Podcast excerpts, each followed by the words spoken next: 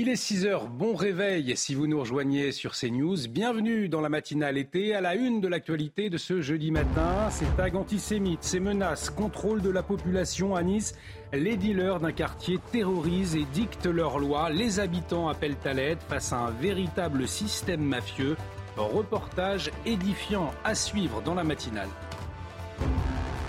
Les Corses disent non aux dealers après les menaces présumées d'agents municipaux dans un quartier d'Ajaccio. Un appel à la mobilisation est prévu aujourd'hui. Association, mouvement nationaliste, ils refusent les zones de non-droit. Crayon, cahier, colle, le coût de la rentrée scolaire bondit. Pour y faire face, 3 millions de foyers perçoivent en ce moment une allocation. Nous avons suivi une famille. Reportage à suivre. Et puis c'est news à la découverte des communes de France. Pendant ce mois d'août, nous partons à la rencontre des maires de nos plus belles régions. Ce matin, direction l'Alsace est l'un des plus beaux villages de France. Nous serons à 6h15 avec le maire de la cité médiévale de Rigvir. Et je vous le disais donc à la une de l'actualité euh, ce matin, ce reportage exclusif, un reportage, vous allez le voir, qui laisse véritablement sans voix. On va vous parler de ce cri de détresse des habitants de la tour du Mercantour à Nice.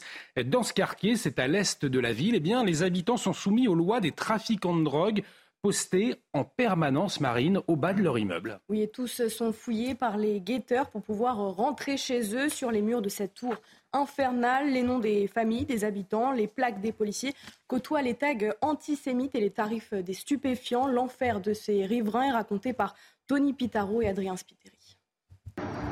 Posté à l'entrée de la résidence, des dealers inspectent le sac de cet habitant avant qu'il ne rentre chez lui. Dans cette cité HLM niçoise, les trafiquants de drogue font la loi. Un résident témoigne anonymement. C'est une véritable mafia avec un M majuscule. C'est du 24 heures sur 24, 7 jours sur 7. Nous n'avons aucun répit. Nous sommes harcelés, discriminés. Nous sommes littéralement en prison chez nous, en fait. On, ne peut plus sortir, nous n'avons plus de vie sociale. Ça ne peut pas rester comme ça. Il risque d'y avoir un drame. Dans le hall de l'entrée, les menaces et intimidations sont bien lisibles. Les balances du 14, on les connaît, vous inquiétez pas. Les stigmates des représailles aussi, à l'image de ces boîtes aux lettres incendiées. Les tags vont même plus loin, avec des propos ouvertement antisémites. Hitler the best, le seul qui a tout compris. Sur les murs, au milieu d'armes dessinées, les tarifs des produits stupéfiants sont ouvertement affichés, tout comme les plaques d'immatriculation des policiers. Selon un ancien employé auprès du bailleur social, l'organisme est au courant de la situation. Je dirais que certains employés de ce bailleur font en sorte que ça ne remonte pas parce qu'il y a des petites, euh, des petites affaires qui se, règlent entre eux. Euh, quand nous on faisait euh, des actions, ben, de l'autre côté, ça bloquait, c'est-à-dire que ça montait pas plus haut et on, nous disait, ben, on essayait de nous changer euh, euh, notre façon d'agir. Contacté par message, le bailleur social n'a pour l'heure pas donné de réponse. Je le disais, mon cher Vincent, euh, reportage édifiant. On peut saluer le courage des témoins, euh, un courage des témoins et qui oblige là les autorités à agir rapidement hein, au vu de la situation. Certes, ne vous avancez pas sur l'action des autorités parce que bon, vous savez qu'on est en France d'abord le champion du monde du trafic de drogue. On est également en Europe, pas pas champion du monde, mais champion d'Europe. On est également champion euh, d'Europe de la consommation. Et on en arrive, voilà, à ces situations où des quartiers, euh, alors, échappent euh, à, alors là, c'est plus les territoires perdus de la République. Ce sont, ce sont devenus vraiment des quartiers absolument mafieux. On a, euh, euh, a des quartiers, alors là c'est Nice, mais on en a aussi d'autres ailleurs, tout ça sur fond d'antisémitisme. On attend une réponse de l'État, c'est-à-dire un travail de fond. Manifestement, elle ne vient pas. Que faire hein, C'est la question, c'est la question qu'on se pose. Et eh bien, je vais vous dire, euh, ce qu'il faut faire, il faut du courage politique.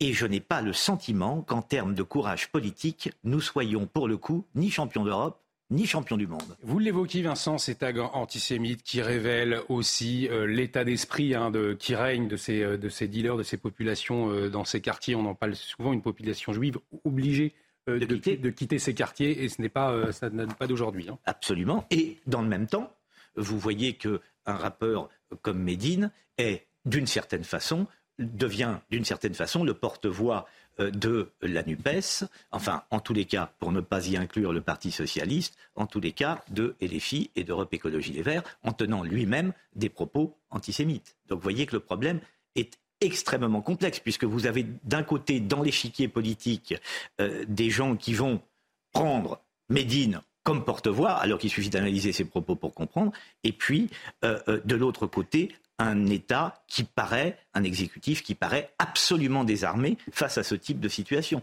Les gens attendent, les, habitants courageux, vous le, vous le disiez, attendent une réponse ferme et définitive. Pour cela, pour cela, il faut du courage politique, il faut rentrer dans ces cités avec toutes les conséquences que ça a. Attention, c'est-à-dire qu'il faut admettre que, euh, eh bien, euh, il peut euh, y avoir des, des, gros problèmes et, et, et les assumer. C'est ça le courage politique. Hein. C'est dire on y va, on, fait le coup de poing, on assume les conséquences. En tout cas, il y en a qui entendent bien se mobiliser contre ces zones de non-droit, contre ces trafiquants de drogue. Ce sont les Corses. Euh, dimanche, on vous le rappelle, on vous en parlait hier, hein, des euh, agents municipaux ont été menacés de mort par des dealers dans le secteur des Cannes à Ajaccio, Marine. Oui, euh, ces habitants ont alors euh, haussé euh, le ton pour que leur quartier, vous le disiez, ne devienne pas une zone de non-droit. Une manifestation citoyenne doit avoir lieu à 17h aux côtés de plusieurs mouvements nationalistes et associations. Explication de Christina Luzzi.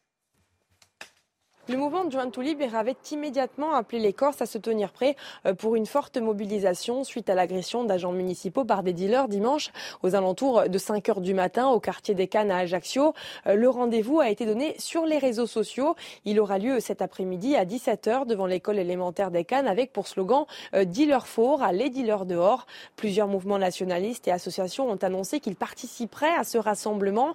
Parmi eux, Femouagour, Siga ou encore le mouvement indépendantiste Corinne Front qui a annoncé via un communiqué qu'il serait présent pour, je cite, euh, signifier à ceux qui veulent faire des quartiers de nos villes euh, des zones de non-droit que nous refusons cette logique. Également, euh, l'association Paladine qui appelle ses militants à participer dans le calme et la fermeté pour, dit-elle, réaffirmer que jamais aucune loi communautaire ne s'imposera au détriment des Corses. Un rassemblement qui rappelle quelque peu les événements qui avaient émaillé le quartier populaire des Jardins de l'Empereur en décembre 2015 suite à l'agression de pompiers en service. Rassemblement à 17h à Ajaccio que vous euh, pourrez euh, suivre notamment sur euh, CNews. Au volet judiciaire à présent, ce nouveau rebondissement dans le Calvados à Lisieux. Deux jeunes ont reconnu s'être introduits un vendredi dans le collège où le principal Stéphane Vittel a été retrouvé sans vie, âgé de 17 et 19 ans et interpellé lundi et mercredi. Tous les deux s'y seraient rendus après une soirée alcoolisée. C'est ce qu'ils disent, hein, Marine. Oui, le mystère concernant la mort de Stéphane Vittel, elle reste entière. Et puis on, l'a appris euh, cette nuit, quatre hommes mis en examen, puis placés en détention provisoire après le naufrage meurtrier d'une embarcation de migrants. C'était dans la Manche, souvenez-vous, samedi. Euh, six exilés afghans avaient péri, Marine, hein, en tentant de rejoindre l'Angleterre. Oui, parmi les quatre hommes mis en examen, deux de nationalité irakienne et deux d'origine soudanaise. Tous ont été mis en examen pour homicide et blessures involontaires par violation manifestement délibérée d'une obligation de sécurité ou de prudence, aide au séjour irrégulier en bande organisée et association de malfaiteurs en vue de commettre ce délit par le parquet de Paris. Allez, on va parler économie à présent. On va s'adresser à vous, parents qui avez des enfants à l'école. Eh bien, vous l'avez constaté, à quelques semaines de la rentrée, le coût des fournitures scolaires, il a fortement augmenté, plus de 11% par rapport à l'année dernière. C'est ce que dit hein, la Confédération syndicale des familles. Le panier moyen pour un, élève en école primaire s'élève, Marine, cette année, c'est 233 euros et c'était 190 en 2022. Oui, et parmi les hausses les plus importantes, la papeterie ou encore les vêtements de sport. Vous allez le voir, malgré le versement de l'allocation de rentrée scolaire pour 3 millions de bénéficiaires, il est parfois difficile d'acheter toute la liste de fournitures. Jules Bedeau a suivi une mère de famille et ses quatre enfants pour CNews. Le récit est signé d'Aminata Demphal. S'il vous plaît, monsieur. Ça, c'est à 39,99, euh, 36. Aujourd'hui, pour Mimi et ses enfants, c'est la chasse aux promotions. C'est pas facile, hein, parce que tout a augmenté et tout. Il faut faire attention à chaque fois au, au prix. Par rapport à l'année précédente, les prix des fournitures ont augmenté de 10%. Bah, c'est dû à l'inflation, l'augmentation du prix des matières premières et du coût de l'énergie. Une hausse qui ne facilite pas la tâche de cette maman, malgré l'allocation perçue par la CAF récemment. Je sais que ce n'est pas suffisant euh, pour euh, les, quatre, euh, les quatre enfants. Parce que après, après les, fournitures et tout, on a, on a des chaussures, des habits à acheter et tout. Donc il faut sortir quelques sous de, nos, de, notre poche. Quoi. Et par conséquent, toute économie est bonne à prendre. Les sacs, il n'y en a qu'à une personne que j'ai acheté le sac, mais les autres, on a conservé leur sac pour l'année prochaine. Selon un rapport de la Confédération syndicale des familles, les parents devront dépenser entre 900 et 1700 euros en moyenne pour la scolarité d'un seul enfant. Actualité euh, internationale à présent, on va prendre la direction d'Hawaï. Vous le savez, endeuillé après l'incendie le plus meurtrier euh, depuis plus d'un siècle hein, aux États-Unis. Le bilan s'élève à présent à 110 morts. Il devrait encore s'alourdir. Plus de la moitié de la zone incendiée reste encore à inspecter. Oui, le président américain Joe Biden a annoncé être euh, arrivé sur l'archipel lundi avec son épouse. Le couple doit rencontrer des équipes de secours, des survivants et des responsables officiels. Alors justement, on va retrouver notre correspondante à New York, Elisabeth Guedel. Bonjour Elisabeth. Alors Joe Biden avait été vivement critiqué hein, par les, habitants et l'opposition républicaine pour sa réponse jugée insuffisante hein, face à ces incendies.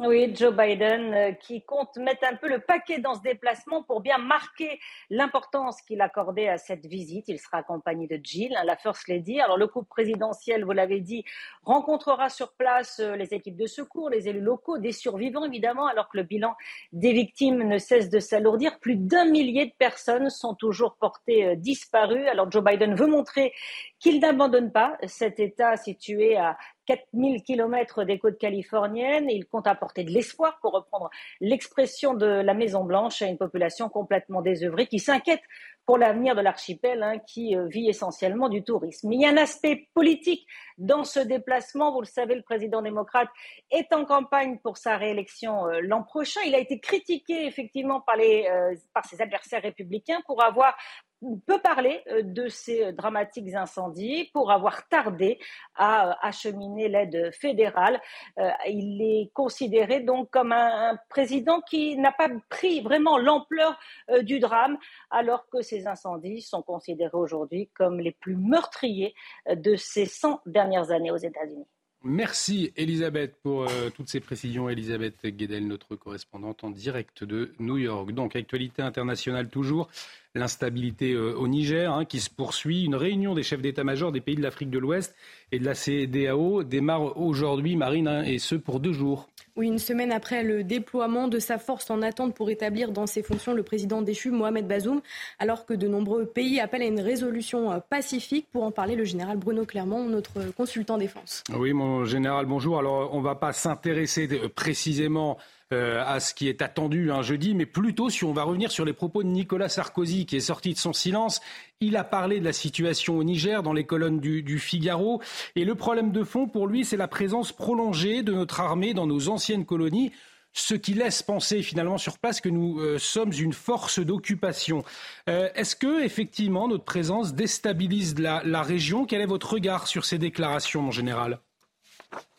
D'abord, c'est c'est pas pas ce qu'il dit. Pour reprendre ces termes, euh, il parle du fait que le maintien de la présence militaire française au Mali et au Sahel est une double erreur. D'abord une erreur militaire parce qu'il est impossible de, conquérir un terrain, de tenir un terrain aussi grand avec 4000 hommes, et une erreur politique parce que ça a alimenté le sentiment anti-français. Euh, la réalité, c'est que euh, nous sommes intervenus, et ça il ne le dit pas, à la demande des pays africains, le Mali, le Burkina et le Niger. Donc la France a répondu à la demande de ses, partenaires dans le cadre d'une coopération militaire établie depuis des années. Le deuxième point, c'est que ceux qui ont déstabilisé la région, évidemment, ce ne sont pas les, Français. C'est d'abord les groupes armés terroristes hein, qui sont nés euh, euh, de, l'évolution de l'Algérie, euh, et également Wagner et les Russes, hein, qui, qui, cherchent absolument à, chasser les Français de la région pour prendre le contrôle politique et des richesses du pays. Et enfin, ce que le président Sarkozy oublie de dire, en fait, il le dit, mais euh, il se, à nouveau se dédouane sur la question de la Libye. Euh, l'opération en Libye, voulue par la France et l'Angleterre, et ensuite reprise par l'OTAN, euh, a créé un, chaos en Libye, un chaos qui, 11 ans après, a causé des, dizaines de milliers de morts et, et qui surtout a entraîné une aggravation de la situation sécuritaire dans le Sahel avec l'arrivée de groupes djihadistes et d'armements de tous les côtés. Euh, donc non, c'est pas la France, c'est pas la présence française qui a déstabilisé euh, la région, c'est plutôt la présidence française à essayer de stabiliser la région et de répondre aux enjeux sécuritaires de ces pays. Merci, mon général, pour votre décryptage. Le général Bruno Clermont, qu'on entendra également tout à l'heure sur la situation euh, en Ukraine, puisque l'ancien président a également euh, tenu des, propos sur la situation en Ukraine, des propos à contre-courant euh, au fond de, de ce qu'on peut entendre. On en parle tout à l'heure. Mais avant, on va parler sport, on va parler football. C'est le journal des sports. Votre programme avec Groupe Verlaine, centrale photovoltaïque à poser en toute simplicité n'importe où. Groupe Verlaine, connectons nos énergies. Et on démarre donc avec du football et un nouveau titre en 2023 pour Manchester City, Marine. Oui, euh, après la première ligue et la Ligue des Champions, les Sky Blues ont remporté ce mercredi la Super Coupe d'Europe. Une victoire acquise dans la douleur face au FC euh, Séville. Les hommes de Pep Guardiola ont dû passer par les tirs au but. Et puis du tennis. Du tennis avec le français Gaël Monfils qui fait sensation hein, au tournoi de Cincinnati. Après avoir éliminé le 15e mondial Cameron Norrie hier, le tricolore s'est aujourd'hui être jugé Alex de Minor, Alex de Minor, Marine, c'est le 12e mondial. Oui, euh, mon fils s'est imposé face à l'Australien en 2-7, 7-5, 6-4. Le Français sera opposé à Novak Djokovic au prochain tour. En 18 confrontations, mon fils n'est jamais parvenu euh, à battre le Serbe. Oui, ça. On va regarder effectivement ce point de la victoire pour Gaël, mon fils. Vous avez regardé votre programme avec Groupe Verlaine. Isolation thermique par l'extérieur avec aide de l'État. Groupe Verlaine, connectons nos énergies. Allez, on va marquer une très courte pause. Restez, avec nous puisque dans un instant, vous le savez, dans la matinalité, on vous fait découvrir les plus beaux villages de France. Dans un instant, direction l'Alsace, Rigvir. Vous allez voir, c'est magnifique. On retrouvera son maire. De retour sur le plateau de la matinalité, dans un instant, on vous fait découvrir une très belle région, l'Alsace, plus précisément l'un des plus beaux villages de France, Rigvir. On sera euh, en liaison avec son maire, mais avant, que faut-il retenir des dernières informations? Le point complet avec vous, Marine Sabourin. Cette terrible agression d'un octogénaire à Saint-Michel-sur-Orge en Essonne. Un retraité a été attaqué chez lui par un homme qui souhaitait lui dérober des cigarettes. Touché à la gorge par un coup de couteau, la victime était toujours entre la ville à mort hier selon nos dernières informations. Un individu de 31 ans a été arrêté par la police et placé en garde à vue. Au Canada, des feux de forêt avancent rapidement dans la plus grande ville du Grand Nord canadien, à Yellowknife. Les habitants ont reçu hier soir l'ordre d'évacuer d'ici le week-end. 20 000 résidents sont concernés. Et puis, premier départ d'un cargo ukrainien depuis le port d'Odessa en mer Noire, un défi lancé à la Russie qui menace de couler de tels navires depuis qu'elle a mis fin à l'accord permettant à l'Ukraine d'exporter ses céréales depuis l'été 2022. L'Ukraine vient de franchir une étape importante dans le rétablissement de la liberté de navigation en mer Noire. C'est félicité euh, hier le président ukrainien Vladimir Zelensky. Merci beaucoup Marine. Vous le savez, dans la matinale, nous profitons de cette période estivale pour aller à la découverte des communes remarquables de notre pays. Ce matin, une région que nous n'avons pas encore explorée, l'Alsace, avec l'un des plus beaux villages de France, hein, situé entre Crête des Vosges et Plaine d'Alsace, la cité médiévale, Rigvir. Pour en parler, nous accueillons son maire, Daniel Clac. Daniel Clac, bonjour. Merci d'avoir accepté notre invitation euh, ce matin. Merci de vous lever de bonheur pour nos amis qui nous regardent. Euh, votre commune est donc l'un des plus beaux villages de France, une richesse historique exceptionnelle. Euh, à quand remonte l'histoire de votre village? Parce que c'est ce qui en fait son charme aussi, son architecture historique. Alors les premières traces de Récuir, bien entendu, c'est du 9e siècle. Donc les remparts ont été construits euh, au 13e siècle. On a deux remparts autour de la vieille ville, autour du centre historique. Les bâtisses datent du 13e au 18e siècle. On a cette chance d'avoir été préservés par toutes les, toutes les choses qui se sont passés durant tous ces siècles. Et on a euh, vraiment le, la richesse exceptionnelle aussi du vignoble autour de Ricuir. On dit souvent la perle du vignoble, due à son patrimoine exceptionnel et due à ses vins exceptionnels. Et on a vraiment des touristes qui viennent du monde entier. On a 1 800 000 personnes qui viennent nous visiter par an. Et c'est vrai, il faut prendre le temps de découvrir et cuire. Alors justement, 2 millions, près de 2 millions de personnes. Près de 2 millions de personnes, c'est énorme. Vous nous dites quels sont les, les sites remarquables à ne pas manquer lorsqu'on vient visiter votre commune? Alors des sites remarquables, on a bien sûr notre Dolder, notre beffroi qui fait 25 mètres de haut, qui était notre tour de garde. Et on a notre maison des vignerons, la tour des voleurs avec la chambre des tortures, ce qui intéresse toujours la jeunesse, bien sûr, pour aller visiter. Et on a vraiment toutes les bâtisses autour euh, et dans le centre historique qu'on peut visiter avec les euh, colombages sculptés, les pierres en grès sculptées et le vignoble, à la découverte du vignoble et de ses vignerons. Il faut en profiter. La gastronomie et le vin sont vraiment le centre euh, de Ricuir et c'est ce qui a fait la richesse de Ricuir. Alors justement, vous nous parliez de cette, bon, la richesse historique, on l'a compris, richesse géographique avec cette perle du vignoble, le vin. Avec ce vin, qu'est-ce que l'on peut déguster? Qu'est-ce qu'il faut avoir dans son assiette lorsque l'on vient à Vigvir alors, je vais vous parler d'un plat emblématique alsacien, mais qui a été revisité par un ancien chef, euh, une étoile à Riquevir, c'est la Riquevirienne. Donc, on appelle ça vulgairement la choucroute verte, qui a été relancée il y a quelques années par l'association des commerçants. Donc, il y a cinq restaurateurs qui font cette euh, recette. C'est une choucroute à base d'herbes, avec euh, des garnitures à base de canard, et, qui, est une choucroute un peu plus gastronomique à découvrir absolument. Je dis, on le trouve à Riquevir, le seul endroit du monde où on arrive à déguster ce produit. Et pour accompagner ce plat, un très bon Riesling sec qui, accompagnera votre plat et vous fera euh, euh, plaisir au niveau des papilles à déguster, bien sûr, à plusieurs en toute convivialité. Eh bien, il est 6h23 et euh, je, salive lorsque vous me décrivez cette, choucroute qu'on ne peut euh, déguster qu'à qu. Euh, on voit autour de votre village une très belle nature également. Il y a des, sentiers à découvrir, il y a des promenades à faire, à ne pas manquer. Oui, donc on a la chance d'avoir 250 hectares de vignobles autour de chez nous et la forêt aussi au, pied des collines sous-vosgiennes. Donc là, il y a des sentiers de balade au niveau du vignoble, un sentier qui s'appelle Géovino pour découvrir la, vraiment la particularité de notre vignoble et de notre terroir, ce qui donne aussi sa particularité au vin. Dans la forêt, on peut se balader partout, des sentiers aussi bien à vélo que piétonniers et euh, vous pouvez euh, rejoindre toutes les communes aux alentours et découvrir vraiment la, magnifique, la beauté euh, de notre territoire, puisque notre territoire, il y a Ricuir, mais il y a toutes les communes qui sont autour, et donc il faut en profiter, surtout actuellement avec ce beau temps qui, euh, qui est d'actualité.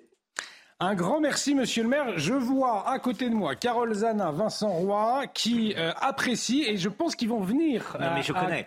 Je connais, ah, Je connais Ric c'est absolument magnifique. Mm. L'Alsace est magnifique et Ric en particulier, c'est un village absolument magnifique. Et vous avez raison de souligner qu'il y, a là une gastronomie de, de, de, pointe. Euh, vraiment, vous, vous et, et, en terre, c'est un enchantement. Eh bien, en tout cas, merci, beaucoup, monsieur le maire. Merci, monsieur le maire. Et euh, eh bien, n'hésitez pas à, visiter euh, Rigvir qu'on a découvert. Euh, moi, je ne connaissais pas personnellement et j'ai très ravi de. C'est vraiment très beau. Merci beaucoup. On va marquer une très courte pause dans un instant. On va revenir sur cette affaire. Vous allez le voir, incroyable, un éboueur qui se fait tirer dessus. Alors pourquoi? Eh bien, parce qu'un automobiliste n'était pas content puisque le camion Ben n'avançait pas. C'est incroyable et pourtant ça existe. Ça s'est passé à Mantes-la-Jolie. À tout de suite sur CNews. De retour sur le plateau de la matinalité, bienvenue si vous nous rejoignez. Dans un instant, nous allons revenir sur une agression, vous allez le voir, surréaliste. À Mantes-la-Jolie, elle concerne un éboueur blessé par balle. Mais tout de suite, quel temps va-t-il faire euh, aujourd'hui? On va retrouver Carole Zanin, c'est la météo. La météo avec BDOR.fr. L'agence BDOR vous donne accès au marché de l'or physique. L'agence BDOR, partenaire de votre épargne. Ma chère Carole, vigilance canicule hein, aujourd'hui. Oui, sept départements, Olivier, sont sous vigilance orange. Euh, canicule, on va atteindre des 37, voire 38 degrés au centre-est. Grande prudence donc. Et je vous rappelle qu'il y a également plusieurs départements euh, sous vigilance orange, feu de forêt. Avec euh, ces températures extrêmes, eh bien, nous aurons un ciel qui variera suivant les départements avec encore quelques orages du côté au nord de l'Auvergne remontant vers les régions du nord-est. Attention parfois à ces orages qui resteront seront très localement intenses. À l'arrière, eh bien, un ciel plus ou moins nuageux, davantage de soleil autour du pourtour méditerranéen. Encore quelques entrées maritimes suite à ce vent d'autant, mais également le long des côtes de la Manche. Dans le courant de l'après-midi, ces averses orageuses vont se décaler uniquement vers les régions du nord-est. Quelques, euh, et quelques orages éclateront également du côté euh, des Alpes et puis partout ailleurs, eh bien davantage de soleil. Avec la vos températures de ce matin en hausse déjà par rapport à celle de ce mercredi de 13 à 22 degrés, 22 pour Nice. Et dans le courant de l'après-midi, ça va grimper. Hydratez-vous bien et ne vous exposez pas durant les heures les plus chaudes. Jusque 37 degrés pour Lyon, 25 à Brest, 29 voire localement 30 euh, degrés pour les rues parisiennes. La suite du programme, eh bien, ça s'annonce chaud et davantage beau avec encore euh, quelques précipitations vendredi sur la pointe bretonne. Ça sera pareil de la Maine-et-Loire en remontant vers les Hauts-de-France vendredi. Partout ailleurs, du grand beau temps. De la Loire-Atlantique samedi vers euh, les Ardennes, nous aurons des passages nuageux plus fréquents, mais le temps restera sec et il fera très chaud. On attend des pointes jusque 40 degrés samedi. Ça sera pareil dimanche, du grand beau temps dimanche avec quelques entrées maritimes au pied des Pyrénées.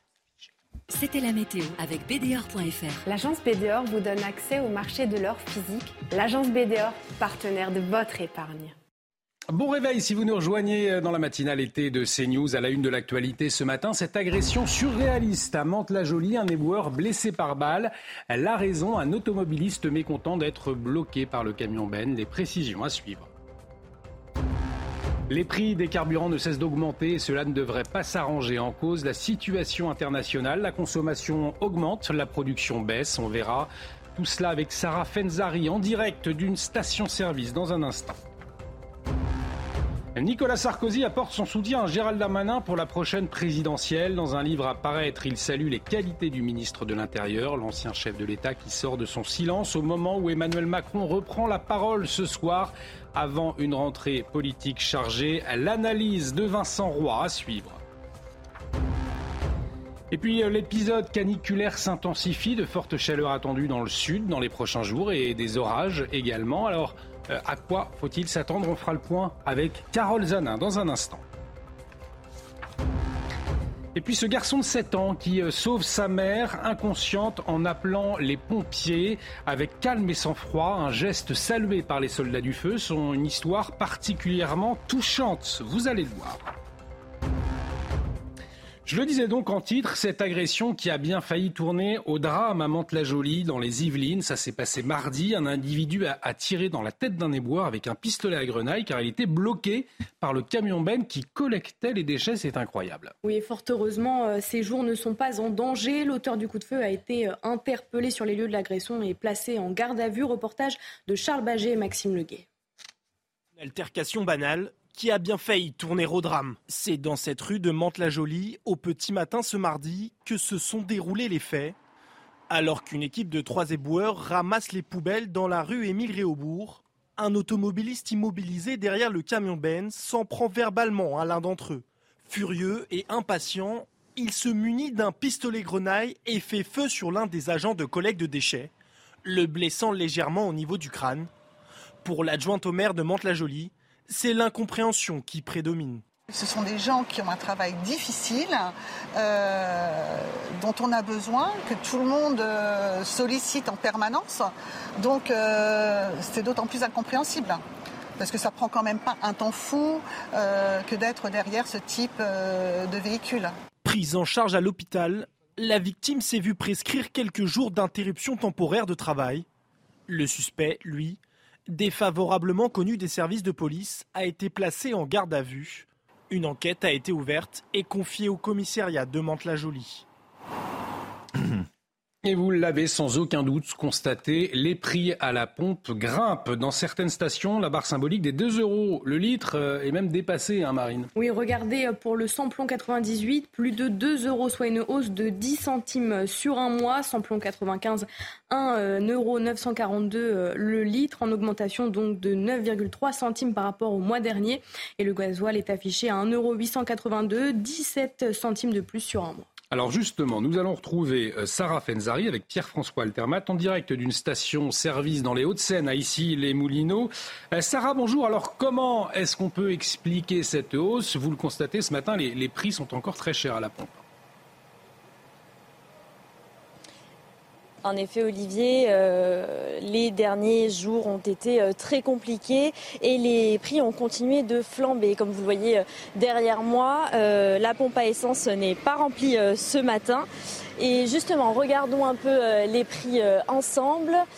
Euh, le Super 95 est à 1,97€, le 98 à 2,05€ et le gasoil à 1,90€. C'est quasiment 20 centimes de plus qu'en juillet. Cette hausse, elle s'explique en partie par des décisions de pays producteurs de pétrole de limiter euh, leur production pour conserver des cours élevés et la tendance devrait se poursuivre au moins jusqu'à dans les prochaines semaines.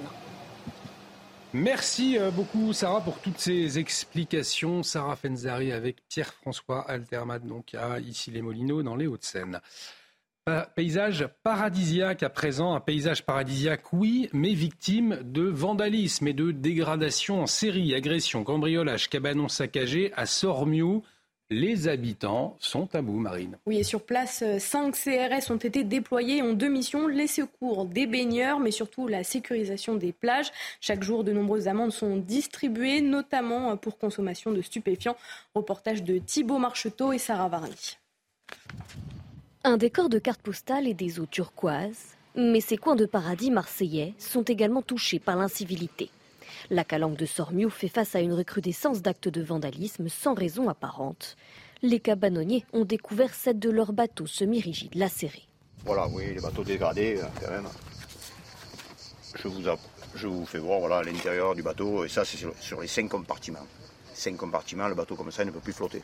En plus de ces bateaux pneumatiques, les dégradations se multiplient les véhicules, euh, les voitures, euh, les poteaux coupés, euh, le cabanon vandalisé, un scooter volé.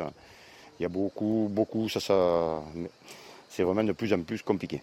Pour la deuxième année consécutive, une compagnie de CRS est mobilisée en journée afin d'assurer la sécurité de la calanque. Mais la nuit, les riverains sont livrés à eux-mêmes.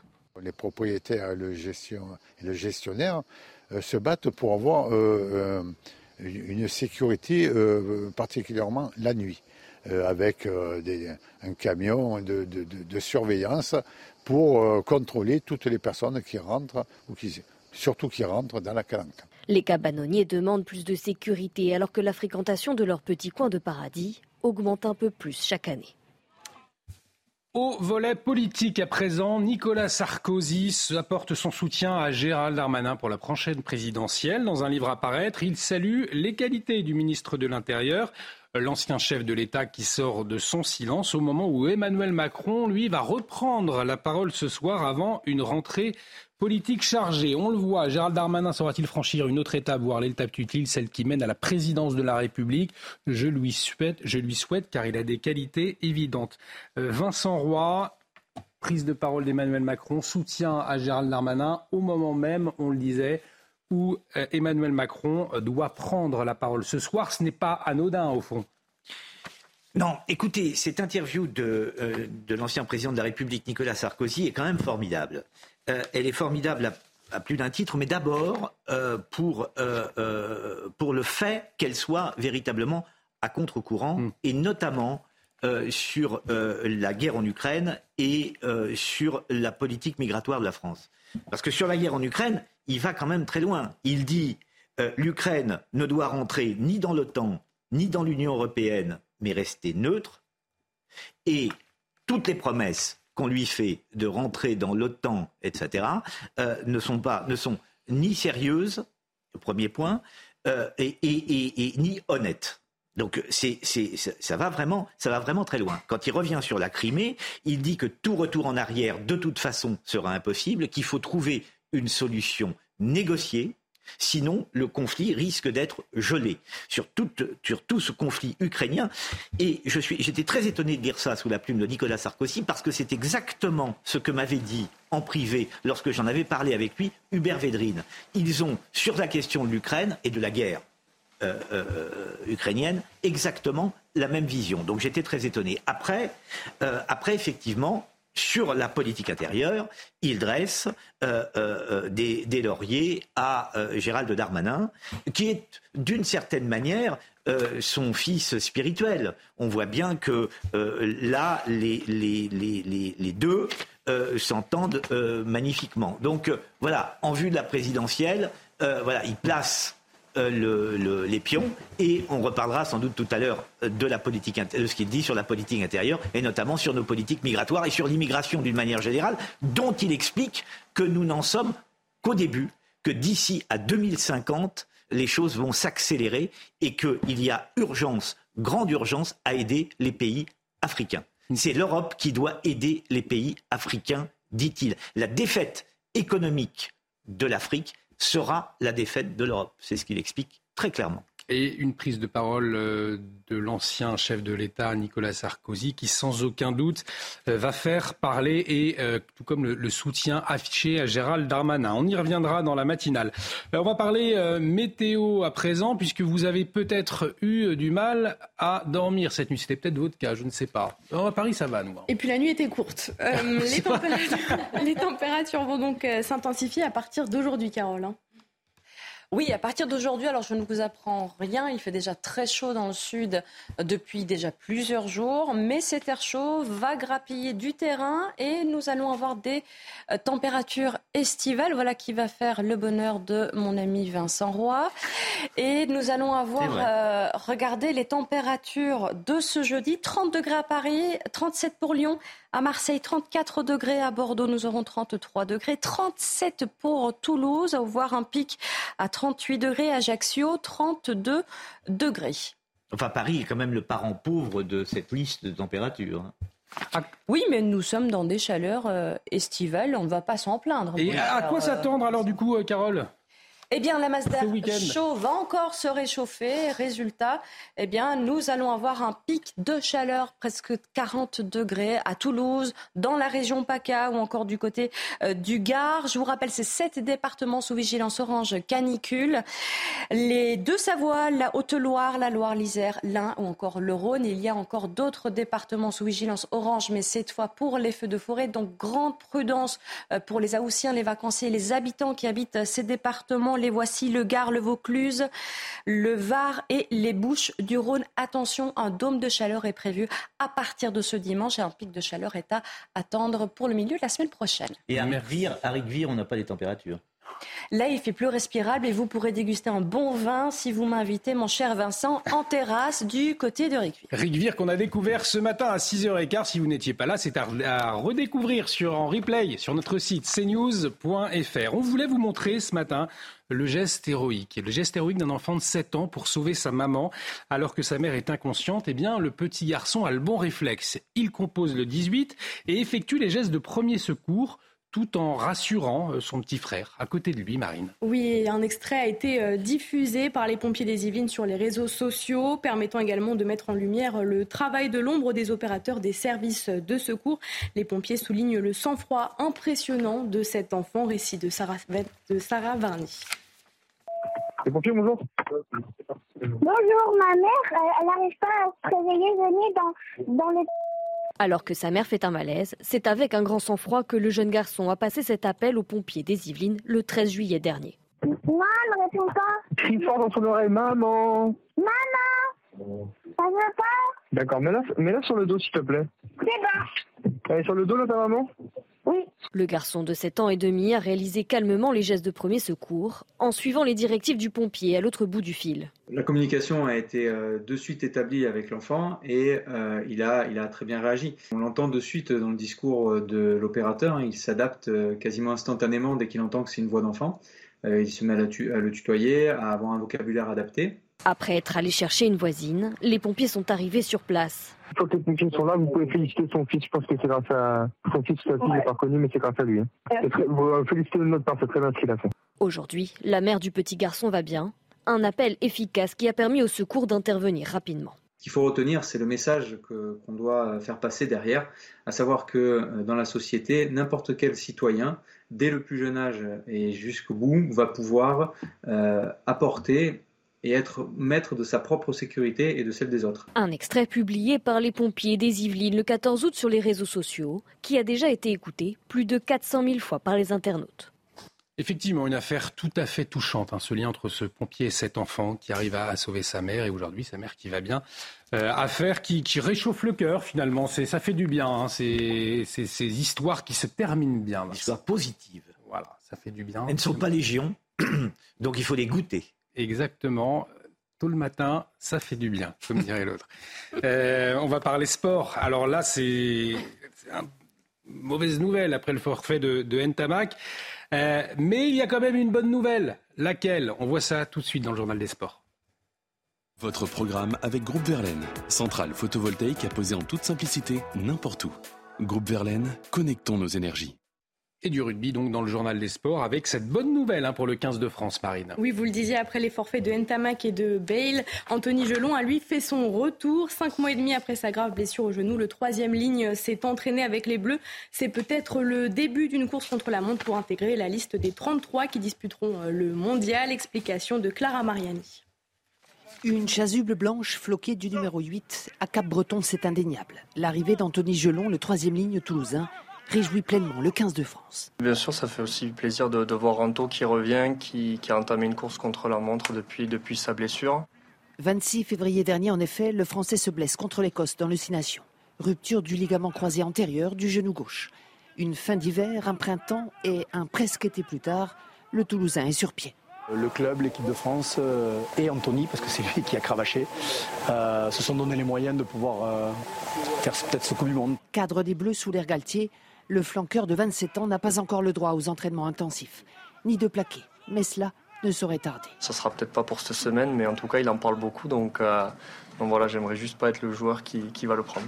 Dans les Landes, Anthony Gelon est observé, scruté. Tant pis si l'ex-Castrel ne prétend pas encore disputer le match samedi contre les Fidji. Troisième rencontre de préparation. La suite, c'est l'ultime test, cette fois contre l'Australie le 27 août au Stade de France. C'est aussi et surtout le 21, l'annonce des 33 joueurs retenus pour la Coupe du Monde. Regardez votre programme avec Groupe Verlaine. Isolation thermique par l'extérieur avec aide de l'État. Groupe Verlaine, connectons nos énergies. Nicolas Sarkozy estime que l'Ukraine doit rester neutre sans rejoindre l'OTAN ou l'Union européenne. L'ancien président français tranche donc alors que la situation euh, sur place, la situation militaire semble figée. On va en parler dans un instant avec le général Bruno Clermont, notre consultant défense, en liaison avec nous. Restez avec nous sur CNews, c'est tout de suite. De retour sur le plateau de la matinalité, bienvenue. Si vous nous rejoignez dans un instant, nous revenons sur les propos de Nicolas Sarkozy à propos de, l'Ukraine, des propos tenus dans les colonnes du Figaro. Mais avant, le rappel des titres. C'est avec vous, ma chère Marine Sabourin. Le coût des fournitures scolaires en forte hausse, plus 11,3% par rapport à l'année dernière selon la Confédération syndicale des familles. Le panier moyen pour un élève en école primaire s'élève cette année à 233 euros contre 190 en 2022. Emmanuel Macron s'exprimera à 19h à Bormes-les-Mimosas avant une rentrée chargée. Le président doit participer aux commémorations du 79e anniversaire de la libération de la ville. Emmanuel Macron pourrait également transformer cette occasion protocolaire en pré-rentrée politique comme les années précédentes. Hawaï endeuillé après l'incendie le plus meurtrier depuis euh, plus d'un siècle aux États-Unis. Le bilan s'élève à présent à 110 morts et devrait encore s'alourdir. Plus de la moitié de la zone incendiée reste encore à, inspecter. Joe Biden a annoncé sur l'archipel lundi avec son épouse. Depuis l'incendie, les habitants euh, déplorent son absence, l'absence du président américain. Dans l'actualité également, Marine, le premier départ d'un cargo ukrainien depuis le port d'Odessa en mer Noire. Le défi, un défi lancé à la Russie hein, qui menace de couler de tels navires depuis qu'elle a mis fin à l'accord permettant au pays d'exporter ses céréales depuis l'été 2022. L'Ukraine vient de franchir une étape importante dans le rétablissement de la libération de navires en mer Noire. C'est félicité hier Volodymyr Zelensky sur le réseau social X, ex Twitter. On voit le conflit donc qui perdure en Ukraine, alors que euh, Nicolas Sarkozy, justement l'ancien président, s'est exprimé sur la situation et pour lui, l'Ukraine doit rester neutre sans rejoindre l'OTAN ou l'Union européenne. L'ancien président français tranche hein, avec ces mots. L'Ukraine est un trait d'union entre l'Ouest et l'Est. Il faut qu'elle le reste. Euh, pour lui, faire croire à l'Ukraine une adhésion à l'Alliance atlantique ou à l'Europe relève de promesses fallacieuses qui ne seront pas tenues. Des propos à contre-courant. Il est vrai, on va en parler avec le général Bruno Clermont, notre consultant défense qui est avec nous. Euh, mon général, c'est vrai que Nicolas Sarkozy, dans cette interview, bouscule hein, le, politiquement correct, si je puis dire, avec une prise de position à rebours du cap affiché par les Alliés et par Emmanuel Macron. Effectivement, une analyse à rebours de la position officielle des, Alliés qui est... Euh, de favoriser la, reconquête euh, des territoires conquis par les Russes pour une intégrité territoriale euh, de l'Ukraine. même si Nicolas Sarkozy reconnaît que Poutine a eu tort et qu'il a fait une erreur grave, hein, c'est comme ça qu'il le dit dans son texte, il demande effectivement, il fait le constat qu'il n'y a pas de possibilité de victoire militaire et donc il faut aller vers un partage et une négociation. effectivement, il refuse, et il reconnaît que pour lui la Crimée est russe et il est illusoire de penser qu'elle ne restera pas russe. Et enfin, euh, euh, il, s'oppose à l'entrée euh, de l'Ukraine dans l'UE et dans l'OTAN sous, l'argument du fait que l'Ukraine est un pont entre l'Est, entre l'Europe et la Russie. donc il y, a, deux points faibles en fait à ce raisonnement. le premier point faible, c'est qu'il ne reconnaît pas la nature politico-mafieuse du régime de Poutine, qui a brûlé les vaisseaux, qui a envahi un pays voisin dans des conditions d'une dureté militaire terrible.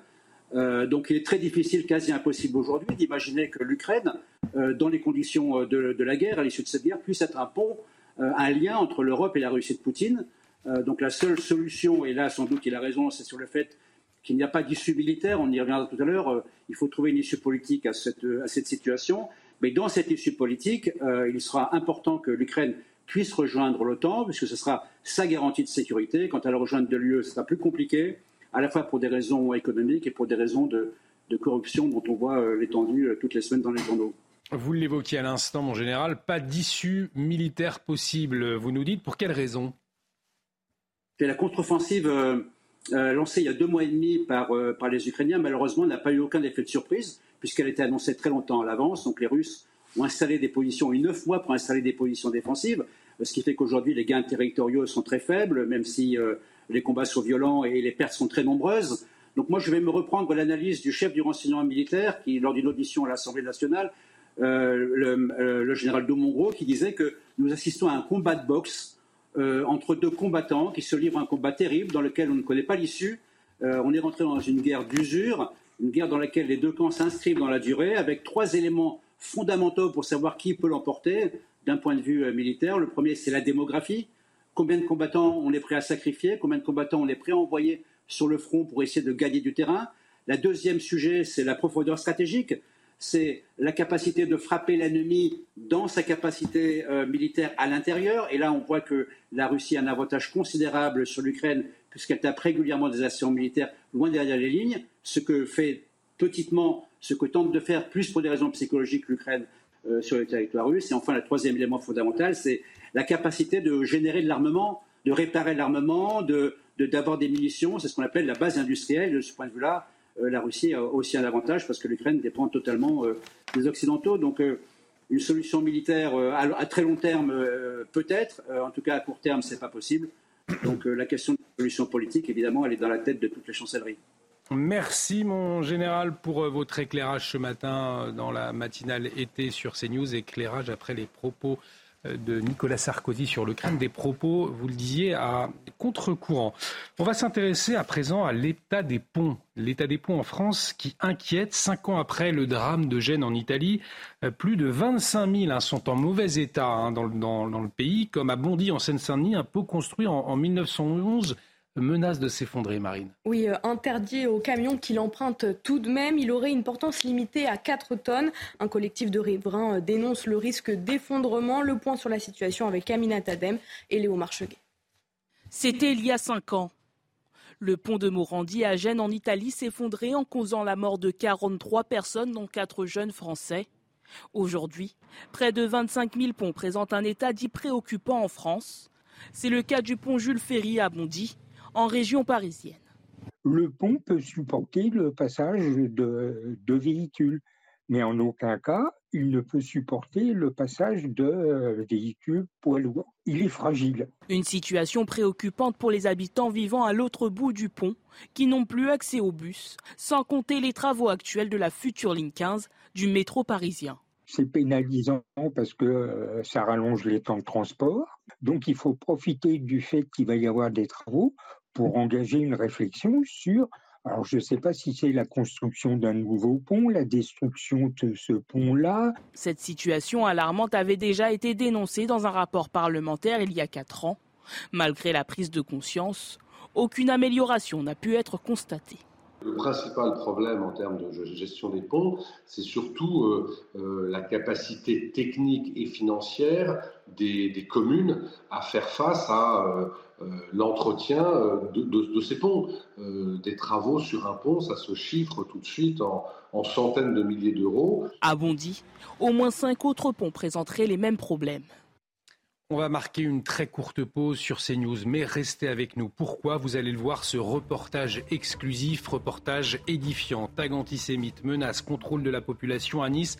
Les dealers d'un quartier eh bien, terrorisent, édictent leurs lois et les habitants appellent à l'aide hein, face à ce système mafieux.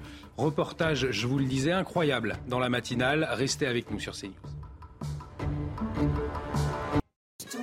Bienvenue si vous nous rejoignez sur le plateau de la matinale été pour l'instant musique. Vous le savez, comme chaque matin, et ce matin, on découvre Christophe Willem qui a rendu euh, public hein, le clip de son tout dernier titre, Marine, qui s'appelle Je tourne en rond. Oui, Je tourne en rond. Il s'agit du deuxième single de son album euh, Panorama, sorti en septembre dernier. Pour l'occasion, le morceau a pris euh, des accents disco.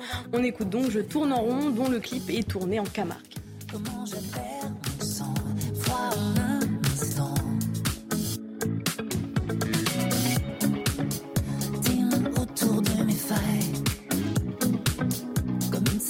de samouraï. Et moi qui sais sûrement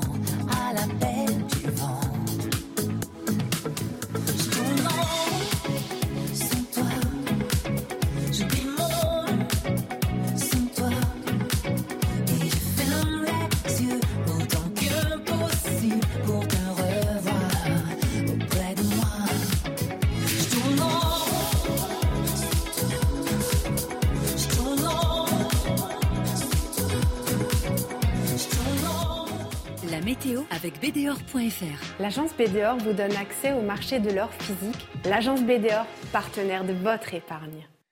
Et de la chaleur, Carole, pour la météo, c'est tout de suite. Euh, et des orages également dans le puits de Dôme hier. Hein.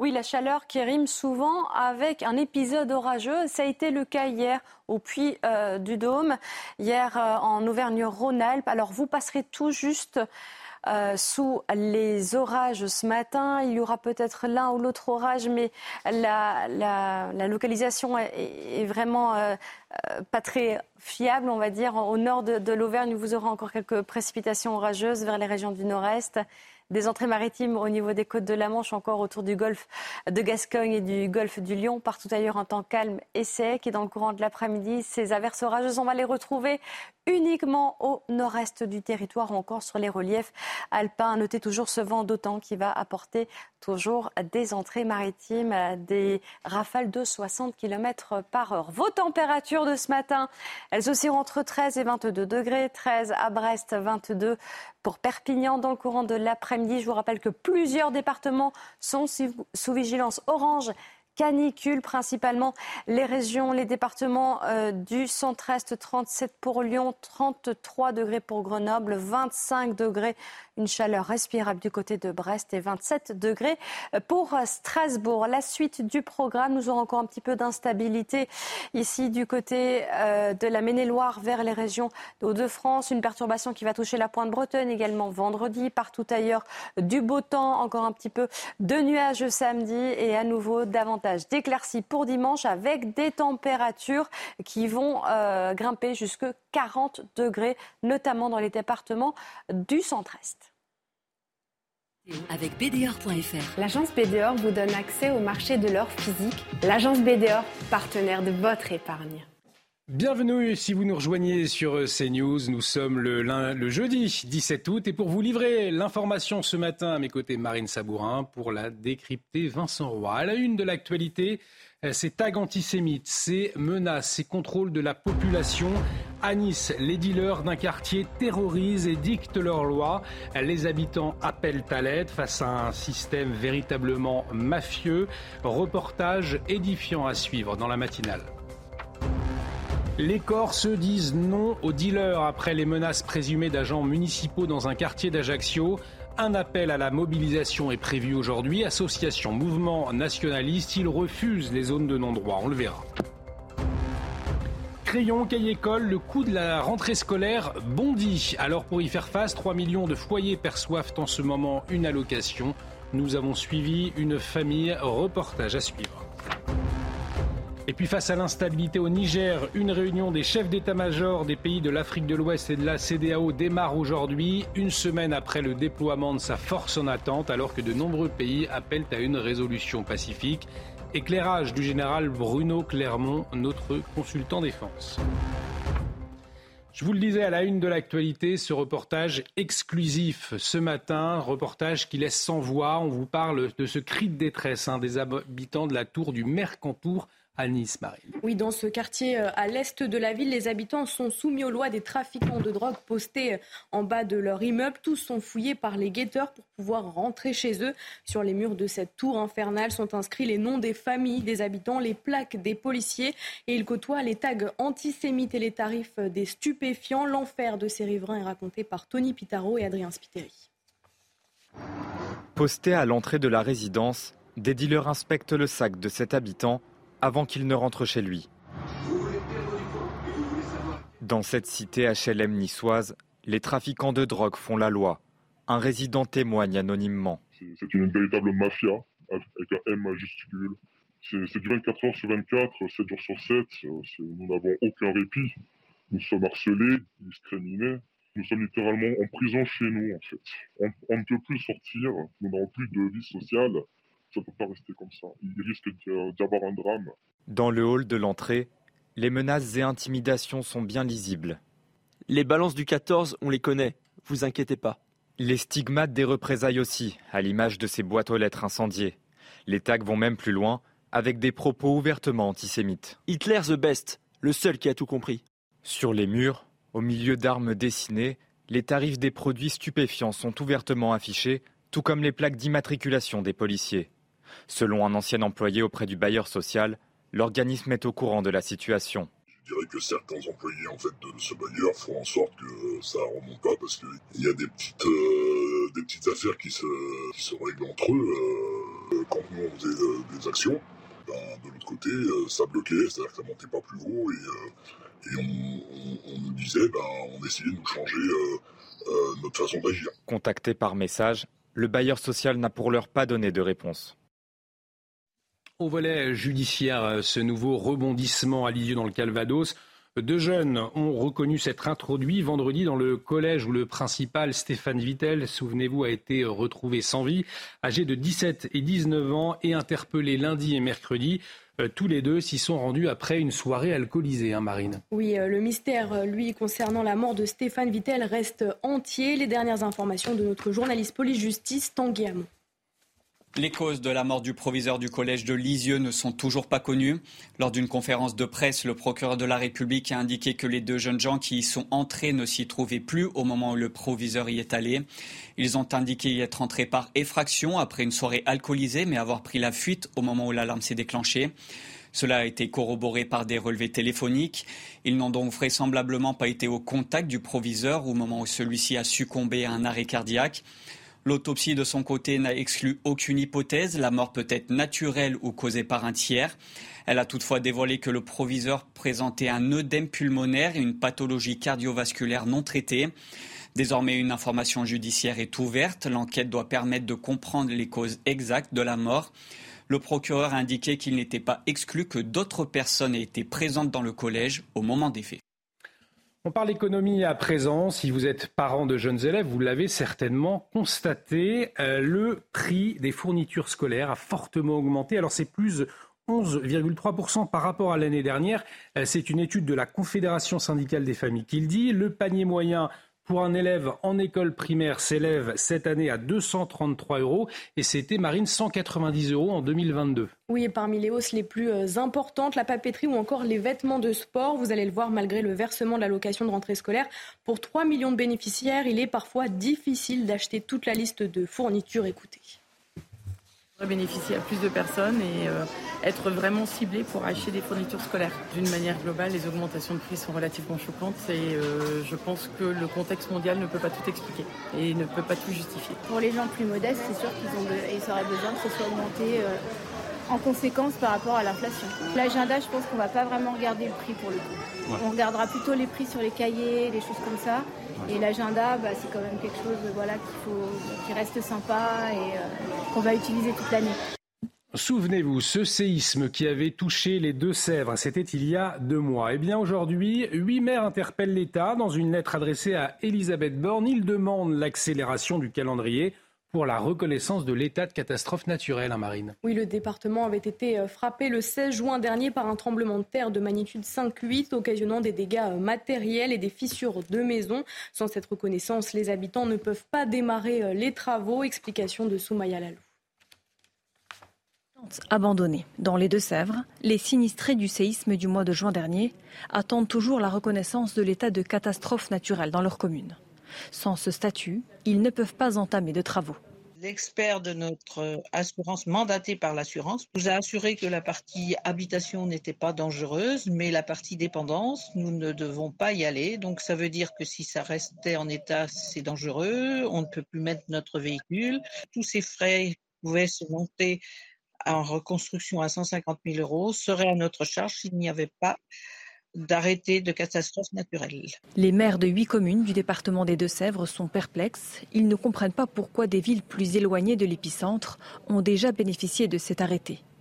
Dans un courrier envoyé ce lundi à la Première ministre Elisabeth Borne, ils demandent l'accélération de la procédure. C'est vrai qu'il y a une réaction plus vive euh, côté Charente-Maritime. Euh, sur une commune ouais, à 10 km euh, de Mosée a été recensée en catastrophe naturelle justement sur euh, la proximité avec Mosée à 100 mètres n'est pas pris en compte. Les gens s'inquiètent et je pense que cette dimension-là, le gouvernement ne l'a pas forcément. La bataille est encore longue. Après la reconnaissance de l'état de catastrophe naturelle, il y aura le temps de l'expertise, puis celui des travaux. Environ 600 bâtisses ont été endommagées sur les huit communes signataires. L'actualité internationale à présent euh, marquée ce matin par ce feu de forêt combattu sur l'île espagnole de Tenerife. 250 pompiers ont été mobilisés, 13 avions et hélicoptères après un incendie qui s'est déclaré mardi soir. Oui, 1800 hectares ont été euh, réduits en cendres, 5 villages ont été évacués, les routes ont été euh, fermées par les autorités qui demandent aux habitants de respecter les consignes. Et puis euh, au Niger, l'instabilité perdure. Une réunion des chefs d'état-major des pays de l'Afrique de l'Ouest, euh, c'est-à-dire les pays de la CDAO, démarre aujourd'hui et ce pour deux jours, une semaine après euh, le déploiement de sa force en attente pour établir dans ses fonctions le président déchu Mohamed Bazoum, alors que de nombreux pays appellent à une résolution pacifique. Nous y reviendrons ce matin dans la matinale. L'actualité, c'est aussi, ma chère Marine, du sport, du sport et du football le journal des sports tout de suite. Votre programme avec Groupe Verlaine, centrale photovoltaïque à poser en toute simplicité n'importe où. Groupe Verlaine, connectons nos énergies. Et on démarre donc ce journal des sports avec du football et un nouveau titre en 2023 pour Manchester City, Marine. Oui, après la Première Ligue et la Ligue des Champions, les Sky Blues ont remporté ce mercredi la Super Coupe d'Europe, une victoire acquise dans la douleur face au FC Séville. Les hommes de Pep Guardiola ont dû passer par les tirs au but. Le match s'est conclu par une égalité, un but partout, permettant la victoire du club anglais. On va parler tennis également ce matin avec le français Gaël Monfils. Il fait sensation au tournoi de Cincinnati après avoir éliminé le 15e mondial Cameron Norrie.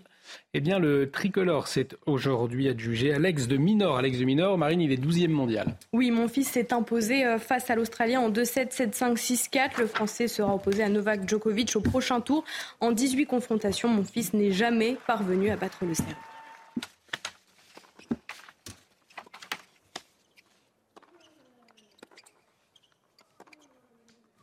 Vous avez regardé votre programme avec Groupe Verlaine. Isolation thermique par l'extérieur avec aide de l'État. Groupe Verlaine, connectons nos énergies. Et dans l'actualité ce matin, les Corses qui se mobilisent contre les trafics de stupéfiants, contre les zones de non-droit. Un rassemblement est prévu à Ajaccio. Aujourd'hui, ce sera à 17h. On va en parler avec Jean-Christophe Angelini, le maire PNC de Porto Vecchio. Il sera en liaison avec nous. On fera le, point sur la situation et l'état d'esprit des Corses face à ces trafiquants de drogue. Restez avec nous sur CNews. De retour sur le plateau de la matinalité, bienvenue si vous nous rejoignez. On s'intéresse à présent à l'actualité internationale, plus précisément l'instabilité au Niger. Je vous le disais tout à l'heure, une réunion des chefs d'état-major des pays de la CDAO, elle, démarre aujourd'hui et ce pour deux jours, une semaine après le déploiement hein, de sa force en attente pour rétablir euh, les fonctions du président déchu Mohamed Bazoum.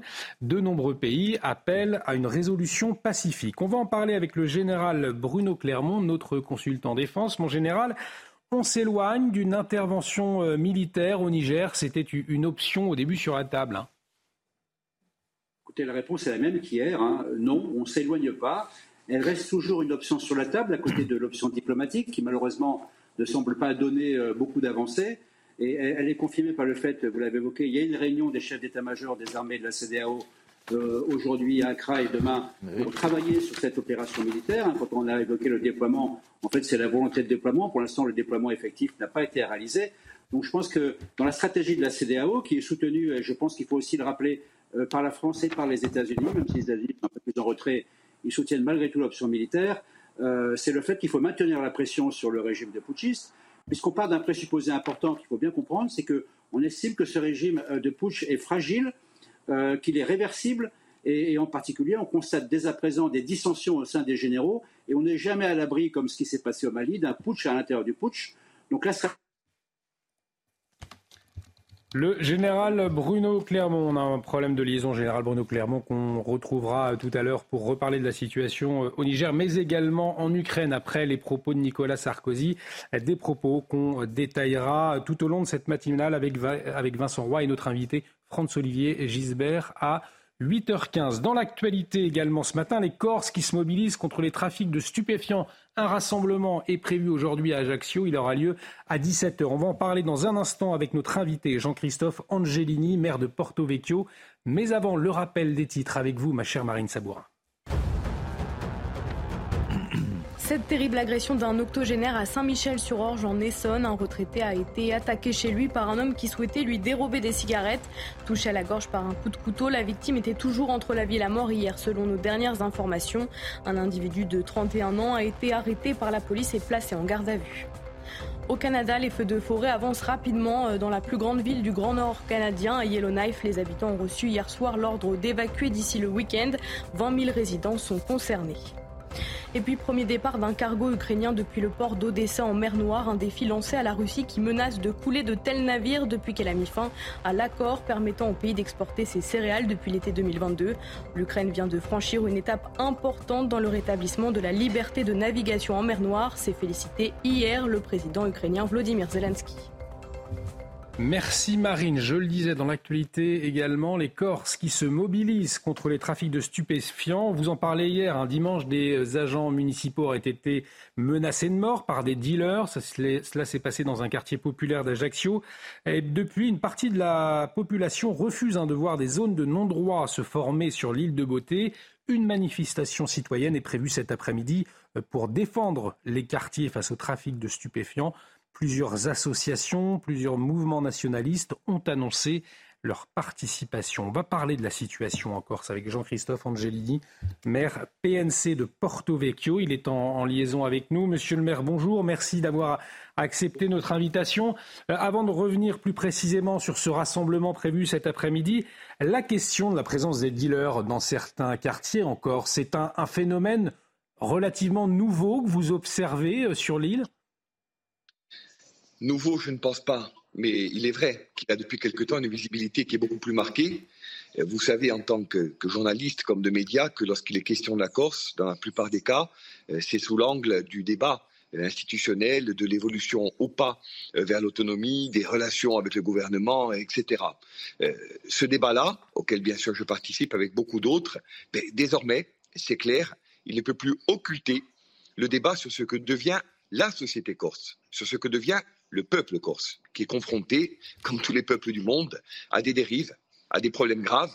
Et je crois qu'aujourd'hui, il ne faut plus faire de langue de bois, euh, ni davantage de populisme, mais poser la réalité telle qu'elle est. Oui, la Corse et son peuple sont pris euh, dans des addictions, dans des situations de trafic, dans des problèmes graves. Et il y a une manifestation dont je ne suis pas le porte-parole ni l'initiateur, hein, mais qui est, euh, je dirais, le fruit euh, de quelque chose de plus spontané, qui est organisé ce soir. Beaucoup y seront, euh, dont nous, et je crois qu'il est maintenant temps, de manière pacifique et déterminée, de poser les problèmes en attendant concomitamment de construire le temps des solutions.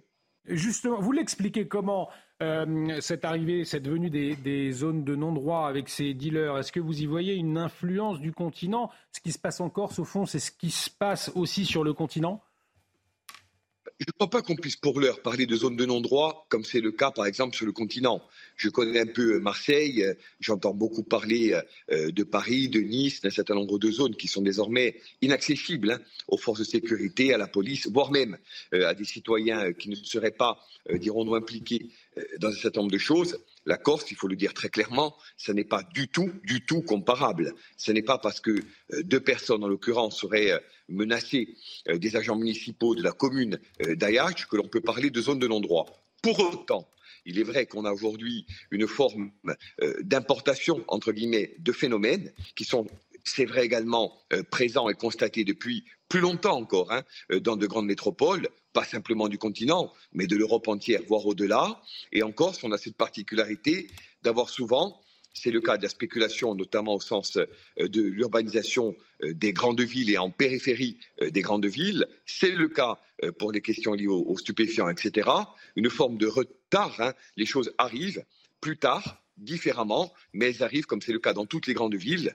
Et je pense que la Corse aujourd'hui, même si ce n'est pas le débat du jour ou de l'instant, elle a vocation à repenser sa relation aux villes. Euh, vous savez, dans notre pays, les villes sont souvent vécues un peu comme des extensions de nos villages.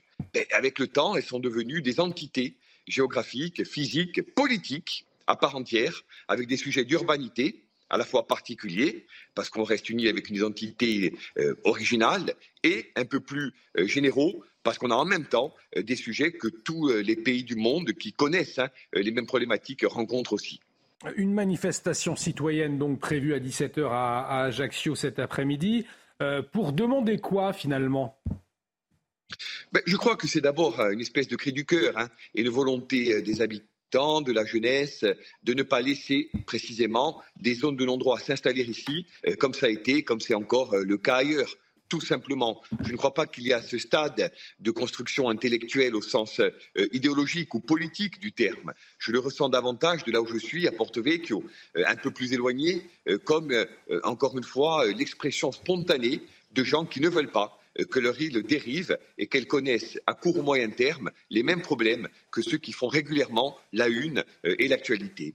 C'est à mon avis tout simplement ça, et je n'y vois pour ma part pas d'autre motivation ou arrière-plan euh, que cela. Donc il y a cette volonté-là, mais je l'ai dit avec le groupe que j'ai l'honneur de présider à l'Assemblée, puisque je suis maire de Porto Vecchio, mais également euh, élu à l'Assemblée de Corse, ce débat-là, les politiques ne doivent pas jeter un voile pudique ou un mouchoir dessus. Ils doivent avoir le courage politique et la lucidité de l'aborder. Il ne faut pas le laisser aux extrêmes, à ceux qui aujourd'hui s'en serviraient euh, pour instruire d'autres procès, pour faire par exemple, sans aucune langue de bois, euh, le procès euh, en règle de l'immigration ou de je ne sais quoi, il faut le poser sereinement, dire qu'encore une fois la Corse, elle est confrontée à un constat qui est triste, elle est victime, elle aussi, de trafic de stupéfiants, et elle doit apporter des réponses qui sont, je le répète, dans le champ du politique, de la société civile, de la jeunesse, mais également de l'Assemblée de Corse, qui doit même si elle n'est pas pleinement compétente, eh bien, commencer à apporter des solutions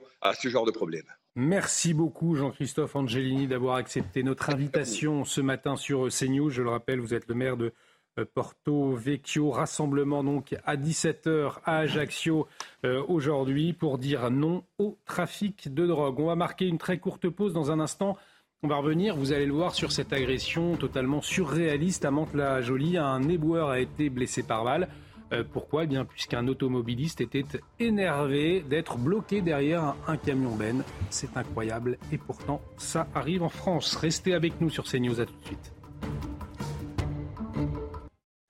De retour sur le plateau de la matinale été, bienvenue si vous nous rejoignez. Bon réveil. Alors quel temps va-t-il faire aujourd'hui? Quelles activités vous allez prévoir si vous êtes en vacances? Eh bien la réponse tout de suite, c'est la météo avec Carole Zana.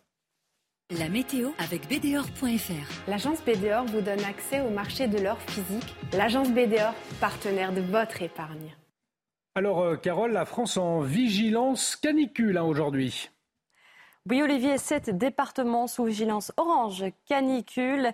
Les sept départements, les voici les Deux-Savoie, la Haute-Loire, la Loire, l'Isère, l'Ain ou encore le Rhône. Je vous rappelle les conseils, vous les connaissez. Prenez soin évidemment des personnes les plus vulnérables. Hydratez-vous bien à l'eau, je vous le rappelle. Et puis, ne vous exposez pas durant les heures les plus chaudes. Votre carte du ciel pour euh, ce matin. Nous aurons encore quelques petites averses orageuses au nord de l'Auvergne ou encore en Bourgogne-Franche-Comté jusqu'aux Ardennes. Partout ailleurs, une nébulosité plus ou moins abondante, davantage de soleil encore euh, pour le sud-est et des entrées maritimes le long des côtes de la Manche ou encore euh, sur le golfe de Gascogne et sur le golfe du Lion à cause de ce vent. D'autant dans le courant de l'après-midi encore quelques averses orageuses mais qui toucheront cette fois uniquement le nord-est et les reliefs pyrénéens. Davantage de soleil sur une bonne moitié sud du du territoire et les températures, vous allez le voir, vous allez avoir bien chaud dans le courant de l'après-midi. Avant cela, ce matin, de 13 à 22 degrés, 22 pour Nice,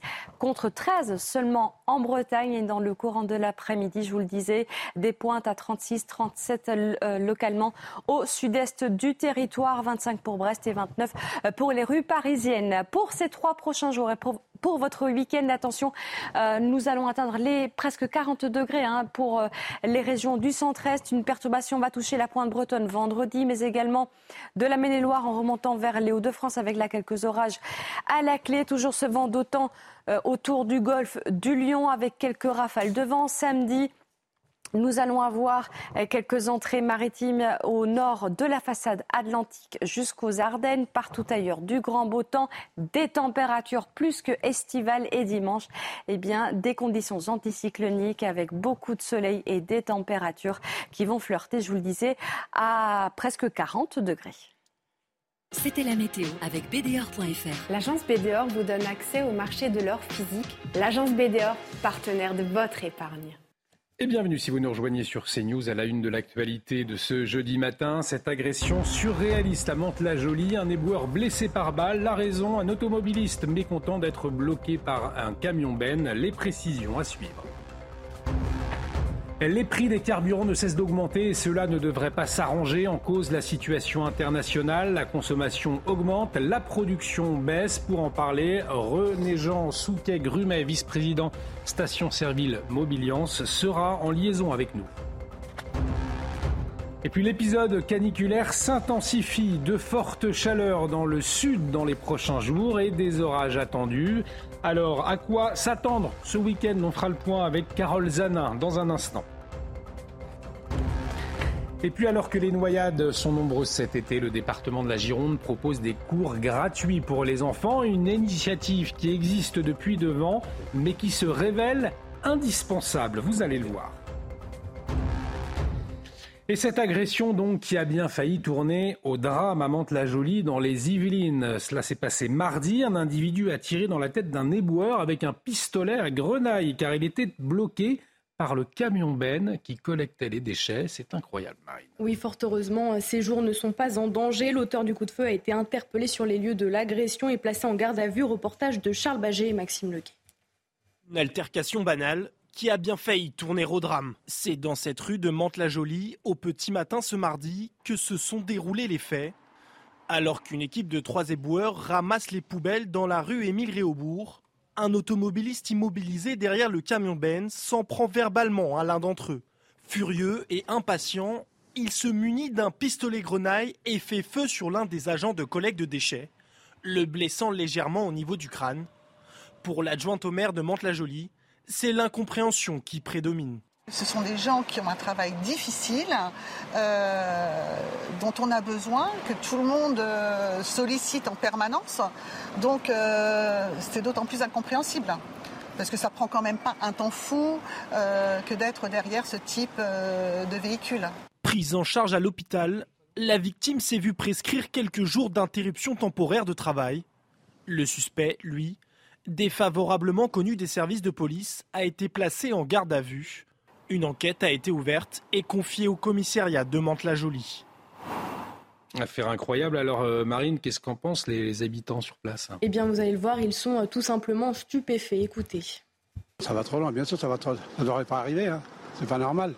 Je suis vraiment scandalisé parce que je pense que ces gens-là, ce sont des travailleurs qui doivent avoir le respect. Le problème, c'est tout simplement c'est qu'il y a des, actes d'incivilité qui sont de plus en plus, euh, de plus en plus importants. Euh, et surtout qui sont euh, gratuits pour trois broutilles, on se fait tirer dessus. c'est évident que ça pose des questions. Ils font leur travail comme tout le monde, il faut attendre qu'ils aient fini et puis voilà, point barre. Pourquoi arriver dans cet excès de violence Franchement, je ne comprends pas.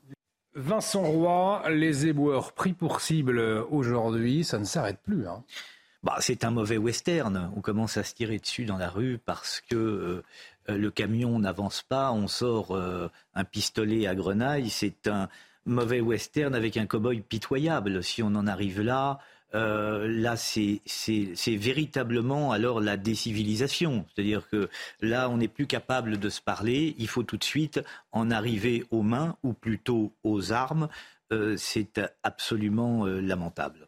Et on va en parler avec notre invité dans la matinale tout à l'heure, notre invité qui sera avec nous le euh, PDG de cette entreprise d'éboueurs. Justement, euh, il nous donnera d'ailleurs des nouvelles de cet éboueur pris pour cible. On va parler de ce paysage paradisiaque à présent. Paysage paradisiaque, oui, mais victime de vandalisme et de dégradation en série. Agression, cambriolage, cabanon saccagé. À Sormiou, les résidents, eux aussi, sont à bout. Oui, sur place, cinq CRS ont été euh, déployés, ont deux missions, le secours des baigneurs, mais surtout la sécurisation des plages. Chaque jour, de nombreuses amendes sont distribuées, notamment pour consommation de stupéfiants. Reportage de Thibault Marcheteau et Sarah Varni. Un décor de cartes postales et des eaux turquoises. Mais ces coins de paradis marseillais sont également touchés par l'incivilité. La calanque de Sormiou fait face à une recrudescence d'actes de vandalisme sans raison apparente les cabanonniers ont découvert sept de leurs bateaux semi-rigides lacérés. Voilà, oui, les bateaux dégradés, euh, quand même. Je vous, je vous fais voir voilà, l'intérieur du bateau, et ça, c'est sur, les cinq compartiments. Cinq compartiments, le bateau comme ça ne peut plus flotter. En plus de ces bateaux pneumatiques, les dégradations se multiplient. Je vous dis, les véhicules, euh, les voitures, euh, les poteaux coupés, le cabanon vandalisé, un scooter volé. Il y a beaucoup, beaucoup, ça, ça. C'est vraiment de plus en plus compliqué. Pour la deuxième année consécutive, une compagnie de CRS est mobilisée en journée afin d'assurer la sécurité de la calanque. Mais la nuit, les riverains sont livrés à eux-mêmes. Les propriétaires et le, gestionnaire euh, se battent pour avoir euh, euh, une sécurité, particulièrement la nuit, avec un camion de, de, surveillance pour contrôler toutes les personnes qui rentrent ou qui, surtout qui rentrent dans la calanque. Les cabanonniers demandent plus de sécurité alors que la fréquentation de leur petit coin de paradis augmente un peu plus chaque année. Réaction Vincent Roy, on se souvient que Emmanuel Macron a fait sa priorité pourtant de Marseille. Hein. Eh oui, et pourtant, vol, agression, drogue, mafia, règlement de compte. Euh, maintenant, ce sont les calanques qui sont gangrénés par l'insécurité. Le discours d'Emmanuel Macron ne porte pas, ses actions non plus. Euh, tout ce déploiement de force sur Marseille est, demeure vain. On va faire un point sur euh, la situation en Ukraine à présent avec le premier départ d'un cargo ukrainien depuis le port d'Odessa en mer Noire. Un défi lancé hein, à la Russie qui menace de couler de tels navires depuis qu'elle a mis fin à l'accord. Euh, accord qui permet au pays d'exporter ses céréales depuis l'été 2022, Marine. Oui, et voici euh, les mots du président ukrainien Vladimir Zelensky sur le réseau social X, ex-Twitter. L'Ukraine vient de franchir une étape importante dans le rétablissement de la liberté de navigation en mer Noire. Et toujours à propos de l'Ukraine, Nicolas Sarkozy euh, est sorti du silence. Pour lui, eh bien, l'Ukraine doit rester neutre sans rejoindre l'OTAN ou l'Union européenne. L'ancien président français tranche hein, avec ces mots. L'Ukraine est un trait d'union entre l'Ouest et l'Est. Il faut qu'elle reste. Euh, pour lui, faire croire à l'Ukraine une adhésion à l'Alliance atlantique ou à l'Europe relève de promesses fallacieuses qui ne seront pas tenues. On va en parler tout de suite avec le général Bruno Clermont Notre consultant défense est en liaison avec nous ce matin. Euh, mon général, Nicolas Sarkozy bouscule donc le politiquement correct hein, euh, avec une prise de, position complètement à rebours finalement du cap affiché par les Alliés et par Emmanuel Macron.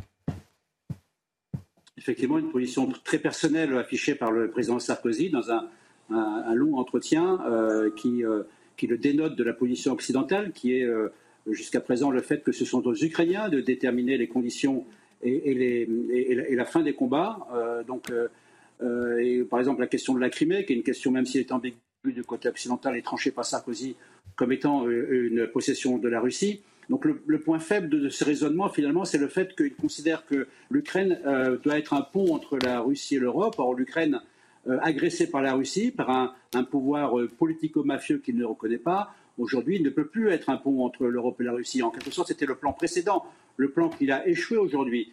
La seule solution pour l'Ukraine, c'est une fois que les combats seront terminés, euh, que l'Ukraine rejoigne l'OTAN pour qu'elle puisse avoir une garantie, de sécurité solide pour que la Russie euh, ne reparte pas à l'assaut de l'Ukraine.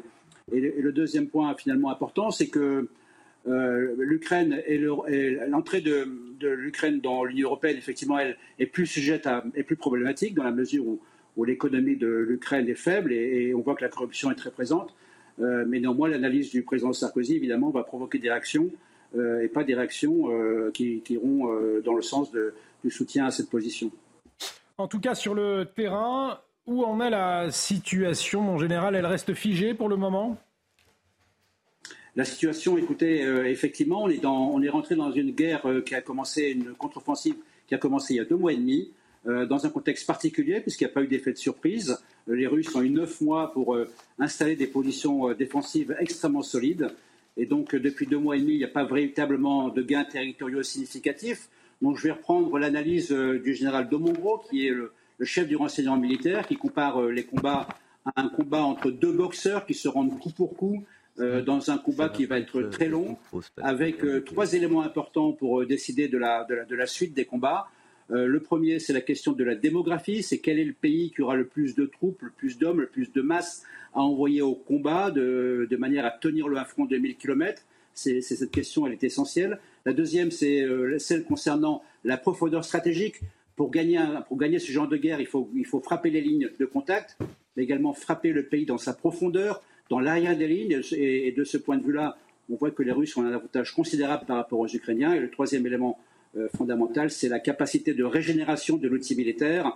Euh, et, là aussi, on voit finalement que les Russes ont un avantage, ce qui fait que les Occidentaux, même si le conflit s'enlise et qu'on est rentré dans une guerre d'usure, continuent à aider les Ukrainiens euh, dans leur offensive, dans leur contre-offensive en livrant du matériel Merci Général Bruno Clermont pour votre analyse. Un petit problème de liaison. On arrivait au, terme de votre décryptage. En tout cas, on l'a bien compris. Euh, les propos de Nicolas Sarkozy risquent de provoquer du débat hein, à propos euh, de l'Ukraine. On va parler du temps. C'est important aussi, Marine. Hein. Oui, vous avez peut-être eu du mal euh, à dormir cette nuit avec ces fortes chaleurs. En tout cas, les températures vont encore s'intensifier à partir d'aujourd'hui, Carole. Oui, tout à fait. Le Sud, je vous le disais tout à l'heure, était habitué, est habitué depuis plusieurs jours avec euh, ces températures estivales. Eh bien, le Nord était épargné, mais le Nord va profiter de températures plus chaudes, n'est-ce pas, mon cher Vincent? Avec euh, des températures qui vont atteindre aujourd'hui les 30 degrés pour euh, Paris, à Lyon 37 degrés, Marseille 34 degrés, nous aurons 33 à Bordeaux, 37 à Toulouse et 32 degrés pour Ajaccio. Il n'y a pas de canicule à Paris. Non, il n'y a pas de canicule à Paris. La canicule, ce sont pour les euh, départements du centre-est. Et à quoi faut-il s'attendre alors euh, ce week-end pour ceux qui vont partir en vacances, qui travaillent, mais qui ont en tête le week-end? Qu'est-ce qu'ils vont pouvoir faire? Est-ce qu'il va faire beau, chaud? Alors, ils vont pouvoir euh, aller se baigner, ça c'est certain, mais il va falloir surtout s'hydrater puisque nous allons atteindre des températures euh, qui vont flirter avec les 40 degrés. Je vous rappelle que nous avons sept départements sous vigilance orange canicule, les Deux-Savoies, la Haute-Loire, la Loire, l'Isère, l'Ain ou encore le Rhône. Plusieurs départements également euh, sous vigilance orange pour feux de forêt, le Gard, le Vaucluse, le Var et les Bouches du Rhône. Donc ils vont pouvoir profiter, sortir le maillot de bain, mais évidemment euh, bien s'hydrater et ne pas trop vous exposer évidemment durant les heures les plus chaudes. Attention, un dôme de chaleur est attendu pour dimanche et le pic de chaleur est à attendre peut-être pour le milieu de la semaine prochaine à voir dans les prochains bulletins. Merci ma chère Carole. Vous parlez de, baignade effectivement et avec ces fortes chaleurs, eh bien attention puisque le risque de baignade chez les enfants qui n'ont pas encore appris à, nager est, en hausse. Hein, une crainte, hein, c'est en tout cas une crainte pour de nombreux parents. Difficile parfois d'apprendre à ses enfants à nager, manque de temps ou de piscine aux alentours. C'est surtout le cas à la campagne, Marine. Oui, les cours privés euh, sont bien souvent hors budget pour ces familles en Gironde. Depuis 2014, le département propose l'été des cours de natation gratuites pour les enfants de 7 à 13 ans. Reportage au lac d'Austins avec euh, Jérôme Randou. Sur la plage du lac d'Austins, ce petit groupe d'enfants âgés de 7 à 13 ans profite du dispositif Objectif Nage, une initiative du département de la Gironde. 15 jours de cours gratuits pour apprendre à nager. Tu es rassuré, tu sais nager? Mm. Qu'est-ce que tu arrives à faire alors? Bah, La brasse un peu et euh, bah, nager sans les brassards et euh, à faire de la surplace. Pour les parents, savoir nager est essentiel et rassurant. Ils arrivent à un certain âge où ils veulent plus avoir de brassard, donc on est tout le temps en panique avec tout ce qui se passe en ce moment. Et euh, là, oui, c'est rassurant de savoir qu'ils ont les bases, euh, qu'ils apprennent toutes les consignes de sécurité, tout ce qu'il faut faire. Quand on habite loin des grandes villes, il est parfois difficile de trouver des centres aquatiques pour apprendre à nager. Moi qui suis du coin, on n'a pas forcément euh, grand-chose aussi à disposition pour que les enfants puissent apprendre à nager, ou alors c'est un peu loin, ou alors c'est en piscine. Et le coût aussi est, est assez cher. En 15 jours, ces jeunes élèves ne pourront pas encore pratiquer vraiment la brasse ou le crawl, mais ils ont appris les bases. C'est vraiment ça le but. C'est l'enfant tombe à l'eau, il est capable de se mettre en sécurité tout seul. Soit euh, par l'étoile de mer sur le dos pour, avoir le, pour pouvoir respirer comme il faut, soit euh, faire une vingtaine de mètres en, se déplaçant pour se, se remettre en sécurité. Le dispositif Objectif Nage existe depuis 2014 en Gironde. Et rien que pour l'été 2023, c'est plus de 800 enfants qui ont été formés à la natation. Dans l'actualité, vous l'avez sans doute constaté, les prix à la pompe ne cessent de grimper. Alors pour quelles raisons On va en parler dans un instant avec notre invité René-Jean Souquet-Grumet, vice-président station-service Mobiliance, sera en liaison avec nous. Restez sur CNews. À tout de suite. De retour sur le plateau de la matinalité, bienvenue si vous nous rejoignez. Vous l'avez sûrement constaté, les prix des carburants ne cessent d'augmenter. Alors pour quelles raisons On va en parler avec notre invité dans un instant. Mais tout de suite, c'est le rappel des titres avec vous, ma chère Marine Sabourin. Le coût des fournitures scolaires en forte hausse, plus 11,3% par rapport à l'année dernière selon la Confédération syndicale des familles. Le panier moyen pour un élève en école primaire s'élève cette année à 233 euros contre 190 en, en 2022. Parmi les hausses les plus importantes, la papeterie ou encore les vêtements de sport. Emmanuel Macron s'exprimera à 19h à Bormes-les-Mimosas avant une rentrée chargée. Le président doit participer aux commémorations du 79e anniversaire de la libération de la ville. Emmanuel Macron pourrait également transformer cette occasion protocolaire en pré-rentrée politique comme les années précédentes. Et puis à de après l'incendie le plus meurtrier depuis plus d'un siècle aux États-Unis. Le bilan s'élève à présent à 110 morts et devrait encore s'alourdir. Plus de la moitié de la zone incendie reste encore à inspecter. Joe Biden a annoncé sa venue sur l'archipel lundi avec son épouse. Merci Marine, et vous l'avez euh, certainement constaté, hein, les prix euh, de carburant à la pompe grimpent encore. Hein. La semaine dernière, c'était plus de 2,8 centimes par litre. Cela fait 17 centimes de plus au total depuis euh, début juillet. Et dans les zones touristiques, eh bien, les tarifs sont encore plus élevés que la moyenne. On va en parler tout de suite avec notre invité, René-Jean Souquet-Grumet. Il est vice-président station-service Mobiliance. Bonjour, merci euh, d'avoir accepté notre invitation, effectivement, pour nous éclairer hein, sur cette hausse. Euh, comment expliquer, pour commencer, une telle hausse des prix ces derniers temps?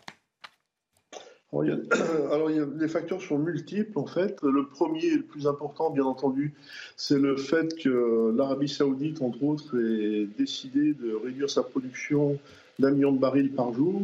Donc, effectivement, ça rend le produit plus rare sur le marché et avec par un effet de levier mécanique, ça fait monter les prix. D'autant que la, la demande en pétrole est, est, très forte en ce moment avec l'industrie qui refonctionne bien avec les périodes de départ en congé où il y a une demande qui est accrue également. Donc euh, autant de facteurs qui font que, les prix du, brut ont tendance à augmenter.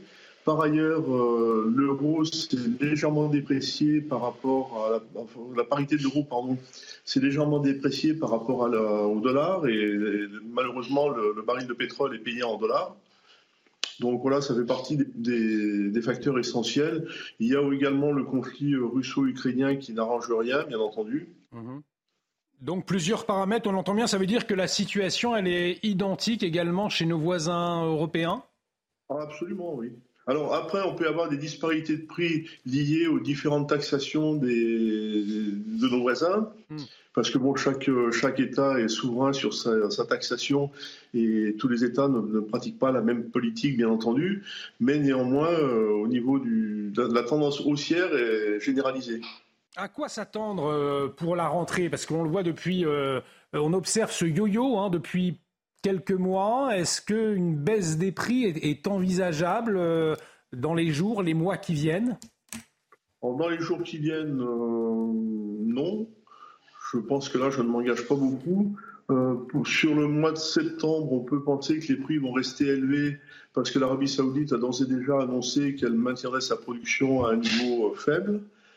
Ça, c'est le, premier point. Et par ailleurs, euh, des bruits euh, nous laissent entendre que l'Arabie saoudite envisagerait peut-être de prolonger cette situation jusqu'à fin d'année 2023. Euh, Donc, je pense que la, la baisse n'est pas tout à fait à l'ordre du jour pour l'instant. Sachant que je ne suis pas euh, un visionnaire particulier, je ne suis pas Nostradamus, et de ce fait, je ne me prononcerai pas de manière catégorique, bien entendu. Bien évidemment, mais est-ce que néanmoins il y a des leviers que l'exécutif pourrait euh, actionner aujourd'hui pour euh, baisser les prix à, la pompe pour les consommateurs? Bah, de toute façon, les leviers de l'exécutif sont relativement réduits, puisqu'au niveau du, du prix du produit de base, eh ben, a, de ce côté-là, il n'y a absolument aucune possibilité. Le seul levier qu'il y aurait éventuellement, ce serait la modification de la taxation des produits pétroliers. Mais ça non plus, je ne pense pas que ce soit d'actualité, parce que quoi qu'il en, coûte, a coûté extrêmement cher. Euh, le déficit euh, budgétaire de la France est absolument abyssial et si on continue sur cette pente, on ne trouvera bientôt plus la possibilité de, de se refinancer sur les marchés monétaires. Donc je pense que là, très honnêtement, il y a, peu de, il y a pratiquement pas de marge de manœuvre en fait. Et, en tout cas, une consommation qui ne baisse pas, puisque les Français euh, ont besoin de leur euh, voiture pour se déplacer, pour aller travailler, donc ils n'ont pas le choix. Vous ne constatez pas de, baisse de consommation de carburant en France, bien au contraire même. Oui, absolument. Il n'y a absolument pas de baisse de consommation. Un grand merci euh, pour vos, éclairages, René Jean Souquet-Grumet. Oui. Je vous en prie. Merci. Je vous rappelle, vous êtes vice-président station-service Mobiliance. Euh, merci pour euh, votre éclairage ce matin. Vous l'avez constaté, hein, les prix des carburants grimpent encore et cela devrait durer. Mauvaise nouvelle. Donc, restez avec nous sur CNews. Dans un instant, nous allons revenir sur ce reportage exclusif Reportage édifiant même. Euh, des tags antisémites, des menaces de mort dans un quartier, des dealers font régner la loi. Face à cette menace, eh bien, les habitants appellent à l'aide. On va en parler dans un instant sur CNews. On marque une très courte pause. À tout de suite sur notre antenne. De retour sur le plateau de la matinale été, comme tous les matins, c'est l'instant musique avec ce matin Christophe euh, Willem qui a rendu public le clip de son titre Je tourne en rond. Alors il s'agit du deuxième single de son album Panorama, son album qui est sorti en septembre dernier. Pour l'occasion, le morceau a pris, vous allez l'entendre, des accents disco. On va écouter Je tourne en rond donc. Le clip est tourné en Camargue. Comment je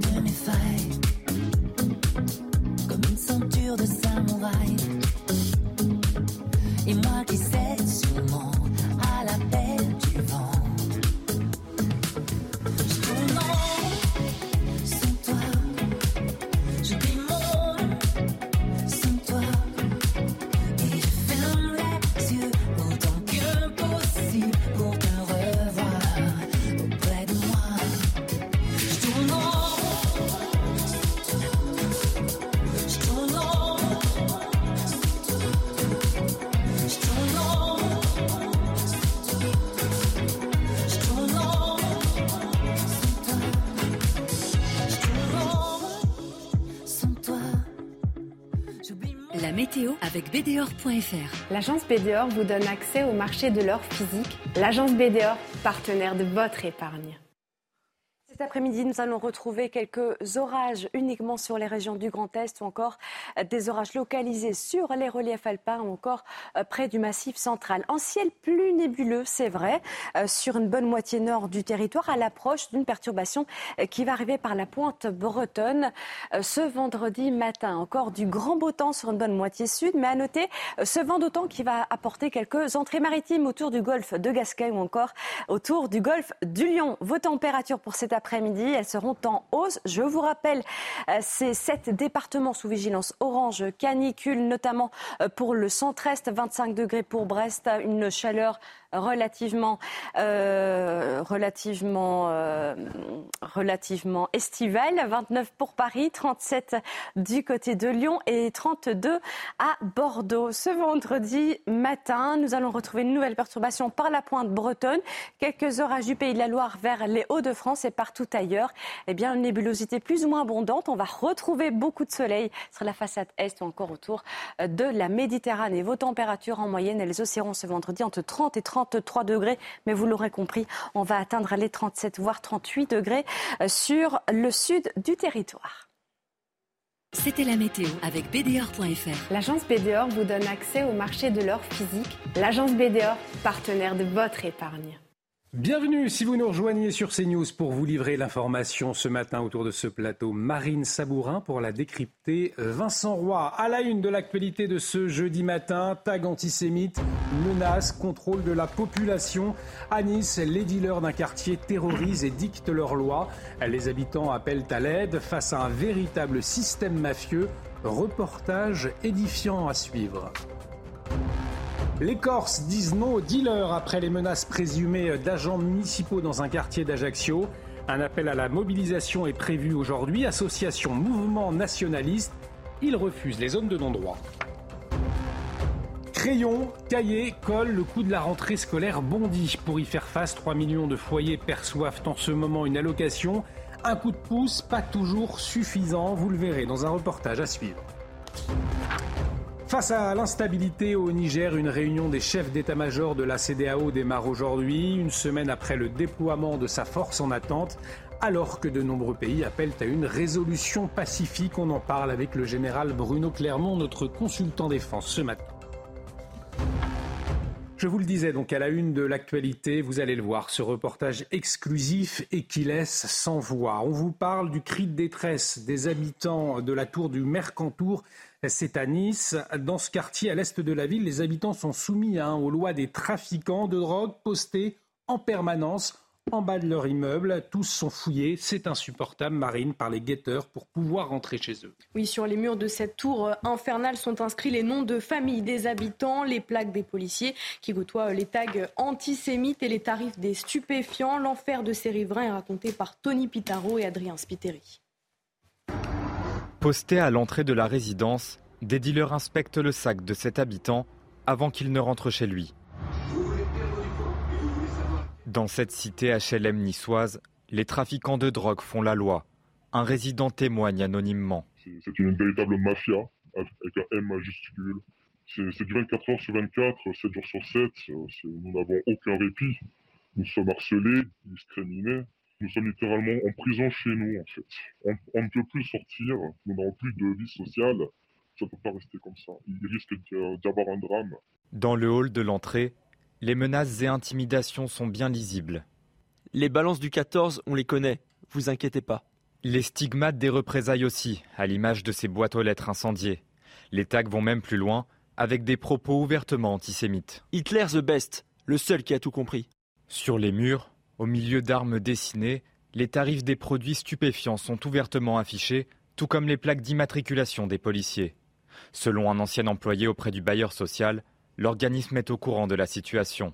Je dirais que certains employés de ce bailleur font en sorte que ça ne remonte pas parce qu'il y a des petites, euh, des petites affaires qui se, règlent entre eux. Euh, quand nous on faisait euh, des actions, ben, de l'autre côté, ça bloquait, c'est-à-dire que ça montait pas plus haut et on, nous disait, ben, on essayait de nous changer euh, euh, notre façon d'agir. Contacté par message, le bailleur social n'a pour l'heure pas donné de réponse. Et en tout cas, ces zones de non-droit, les Corses n'en veulent pas. On vous parlait hier hein, euh, de, ce, de, ces habitants qui se mobilisent pour lutter justement contre les trafics de drogue. Dimanche, je vous le rappelle, des agents municipaux avaient été menacés de mort par des dealers. Euh, cela s'est passé dans le secteur des Cannes à Ajaccio, à Marine. Oui, alors les habitants ont haussé le ton pour que leur quartier ne devienne pas une zone de non-droit. Une manifestation citoyenne doit avoir lieu à 17h aux côtés de plusieurs mouvements nationalistes et associations. Explication de Christina Luzzi. Le mouvement de Jointou Libre avait immédiatement appelé les Corses à se tenir prêts euh, pour une forte mobilisation suite à l'agression d'agents municipaux par des dealers dimanche aux alentours de 5 heures du matin au quartier des Cannes à Ajaccio. Euh, le rendez-vous a été donné sur les réseaux sociaux. Il aura lieu cet après-midi à 17h devant l'école élémentaire des Cannes avec pour slogan euh, Dealer fort, les dealers dehors. Plusieurs mouvements nationalistes et associations ont annoncé qu'ils participeraient à ce rassemblement.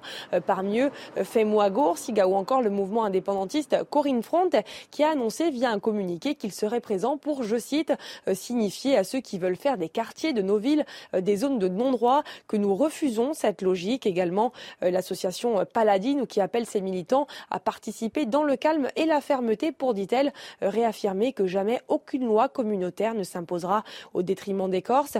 Un rassemblement qui rappelle quelque peu les événements qui avaient émaillé le quartier populaire des Jardins de l'Empereur en décembre 2015 suite à l'agression de pompiers en service.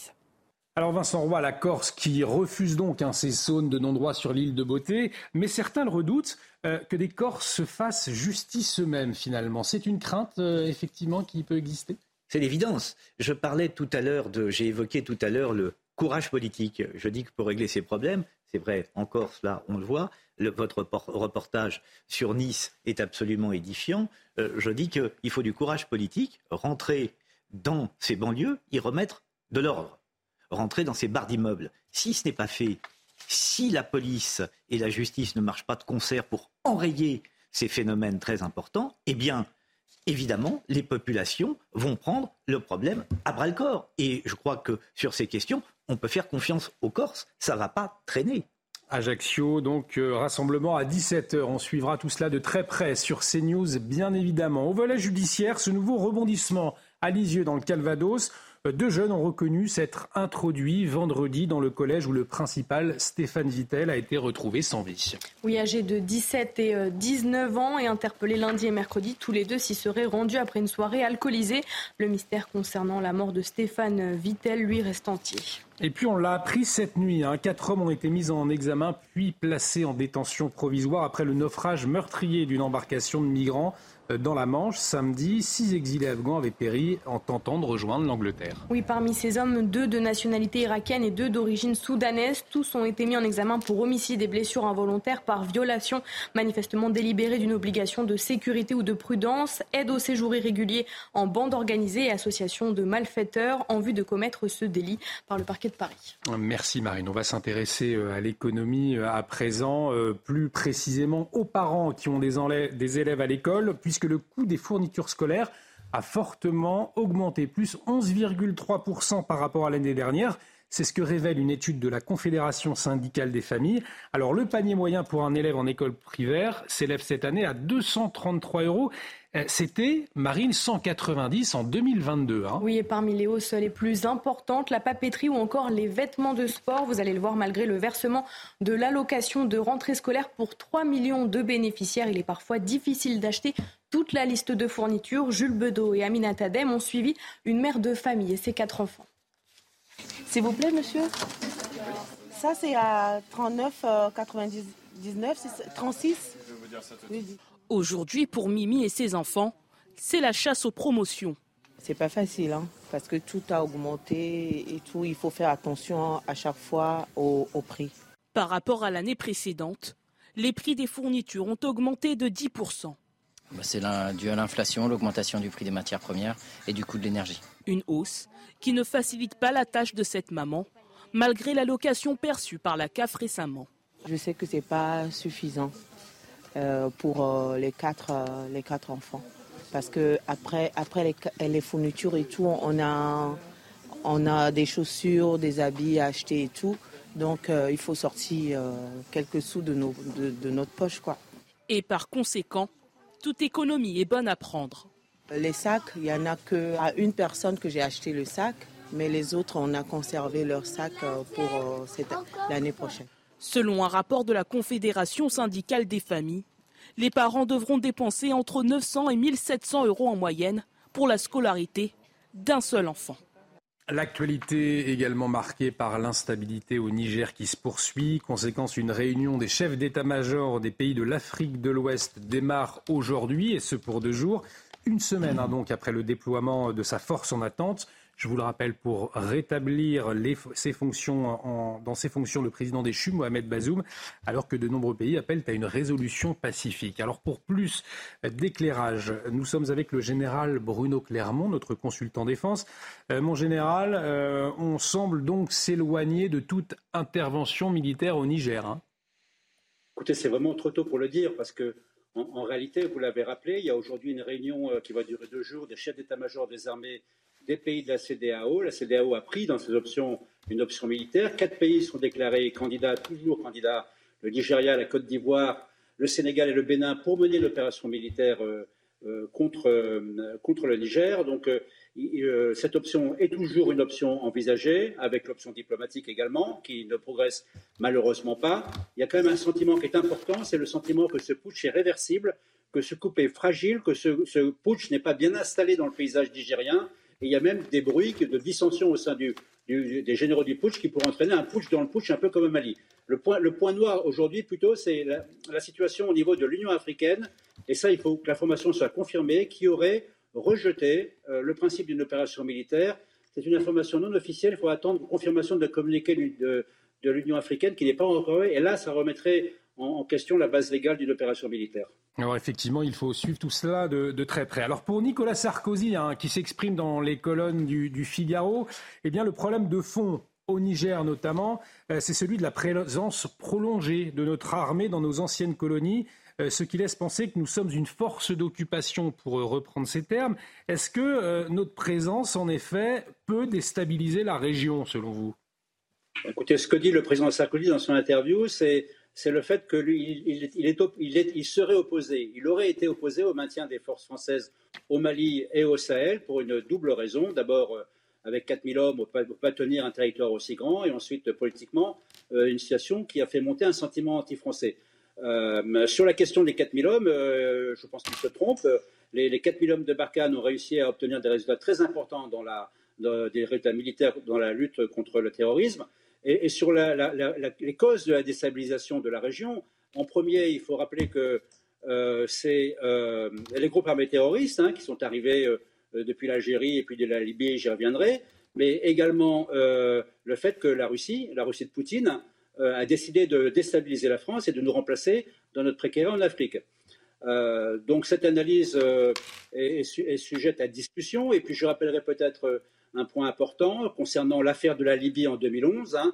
L'opération franco-britannique en Libye de 2011, qui a ensuite été récupérée par l'OTAN pour des raisons humanitaires, a conduit à une situation de chaos que l'on connaît euh, en Libye, 12 ans de chaos avec des dizaines de milliers de morts et, la génération de groupes armés terroristes euh, qui aujourd'hui sont extrêmement actifs dans cette région de l'Afrique euh, pour laquelle la France est intervenue à la demande des pays africains concernés. Merci Général Bruno Clermont pour euh, vos éclairages ce matin dans la matinale et l'interview de Nicolas Sarkozy. On va y revenir justement dans un instant. Mais avant, on va vous emmener au Bolivie, petite respiration, une euh, actualité positive avec cette bénédiction un peu particulière, hein, Marine, des, une bénédiction de chiens et de chats. Oui, leur maître souhaite les protéger de toutes les maladies afin qu'ils puissent rester à leur côté le plus longtemps possible. Comme vous le voyez, Olivier, euh, tous étaient particulièrement apprêtés pour l'événement. Bénédiction de chiens et de chats donc en Bolivie. Je vous le disais, Nicolas Sarkozy sort donc de son silence, guerre en Ukraine, Algérie, immigration, politique d'Emmanuel Macron et soutien à Gérald Darmanin. On y revient dans un instant avec euh, notre invité qui va décrypter, analyser cette prise de parole de l'ancien président français. François-Olivier Gisbert, écrivain, journaliste, sera en liaison avec nous. Interview à ne pas manquer, donc à tout de suite. Bienvenue si vous nous rejoignez sur CNews, la matinale était dans un instant. On va s'intéresser à cette prise de parole de Nicolas Sarkozy. Il sort de son silence et il adoube Gérald Darmanin. On en parlera avec Franz-Olivier Gisbert, notre invité L'écrivain et le journaliste seront en liaison avec nous dans un instant. Mais tout de suite, c'est le rappel des titres avec vous, Marine Sabourin. Cette terrible agression d'un octogénaire à Saint-Michel-sur-Orge en Essonne, un retraité a été attaqué chez lui par un homme qui souhaitait lui dérober des cigarettes. Touché à la gorge par un coup de couteau, la victime était euh, toujours entre la vie et la mort hier selon nos dernières informations. Un individu de 31 ans a été arrêté par la police et placé en garde à vue. Au Canada, les feux de forêt avancent rapidement vers la plus grande ville du Grand Nord canadien, à Yellowknife. Les habitants ont reçu hier soir l'ordre d'évacuer d'ici le week-end. 20 000 résidents sont concernés. Et puis, premier départ d'un cargo ukrainien depuis le port d'Odessa en mer Noire, un défi lancé à la Russie qui menace de couler de tels navires depuis qu'elle a mis fin à l'accord permettant au pays d'exporter ses céréales depuis l'été 2022. L'Ukraine vient de franchir une étape importante dans le rétablissement de la liberté de navigation en mer Noire, s'est félicité hier le président ukrainien Vladimir Zelensky. Merci Marine. À la une de l'actualité également ce matin, Nicolas Sarkozy qui sort de son silence. Guerre en Ukraine, l'Algérie et l'immigration politique d'Emmanuel Macron. À l'occasion de la sortie de la suite de ses mémoires politiques, ce sera la semaine prochaine, et eh bien l'ancien président de la République livre ses vérités dans les colonnes du Figaro, l'occasion d'adouber Gérald Darmanin et également de sortir du politiquement correct. Alors, on va décrypter, analyser cette prise de parole de Nicolas Sarkozy avec notre invité l'écrivain, le journaliste Franz-Olivier Gisbert qui est en liaison avec nous. Euh, Franz-Olivier, bonjour, merci hein, euh, euh, d'être avec nous ce matin. Je sais que vous êtes en vacances, donc merci de, vous être libéré pour décrypter cette prise de parole de Nicolas Sarkozy à quelques jours de la rentrée. Il sort donc ses mémoires politiques, s'exprime dans les colonnes du Figaro au moment où Emmanuel Macron, lui, reprend également la parole ce soir, avant une rentrée politique chargée. Euh, ce n'est pas anodin. Bah, c'est pas anodin, vous savez, il y, a toujours, euh, depuis très longtemps, euh, une bonne façon d'avoir des interviews qui ont beaucoup de reprises, ça toute la classe politique le sait, c'est de faire une interview en août. Surtout quand les gens commencent un peu à rentrer, pensent à la rentrée. Et là, c'est vrai que bah, ça résonne un peu comme un coup de tonnerre, parce que finalement, cette interview, il y, a plein de choses dedans. Et puis, euh, bah, ça excite beaucoup pour, le livre à venir. Moi, j'ai pas encore euh, lu le livre. Enfin, c'est vrai qu'il y, a beaucoup de choses apparemment qui vont faire du bruit, comme cet adoubement euh, dans le livre à, Gérald Darmanin. Justement, adoubement à Gérald Darmanin. Effectivement, c'est ce qu'on retient ce matin. Est-ce que ça veut dire que Nicolas Sarkozy, qui jusque-là soutenait Emmanuel Macron, est en train de le lâcher c'est pas ce que je dirais. Je pense que d'abord, il, a, euh, par rapport à Macron, on le voit très bien d'ailleurs dans l'entretien, il est, c'est un soutien critique. Il est même assez critique sur certains points. Ce qu'il dit, par exemple, sur euh, la politique algérienne euh, de, d'Emmanuel Macron, c'est, pas gentil du tout. voilà, il lui reproche une forme de naïveté, et puis d'une certaine manière, d'ailleurs, même s'il le dit pas comme ça, d'avoir rompu avec le Maroc, finalement, pour pour arranger les relations avec l'Algérie. Évidemment, ça n'a pas marché du tout, parce que les, dirigeants algériens euh, feront toujours tout pour que la France soit considérée comme le bouc émissaire de tous leurs problèmes, de toute leur, euh, du fait que euh, c'est un, un, État qui ne fonctionne plus, avec beaucoup de corruption, beaucoup d'incompétence, etc.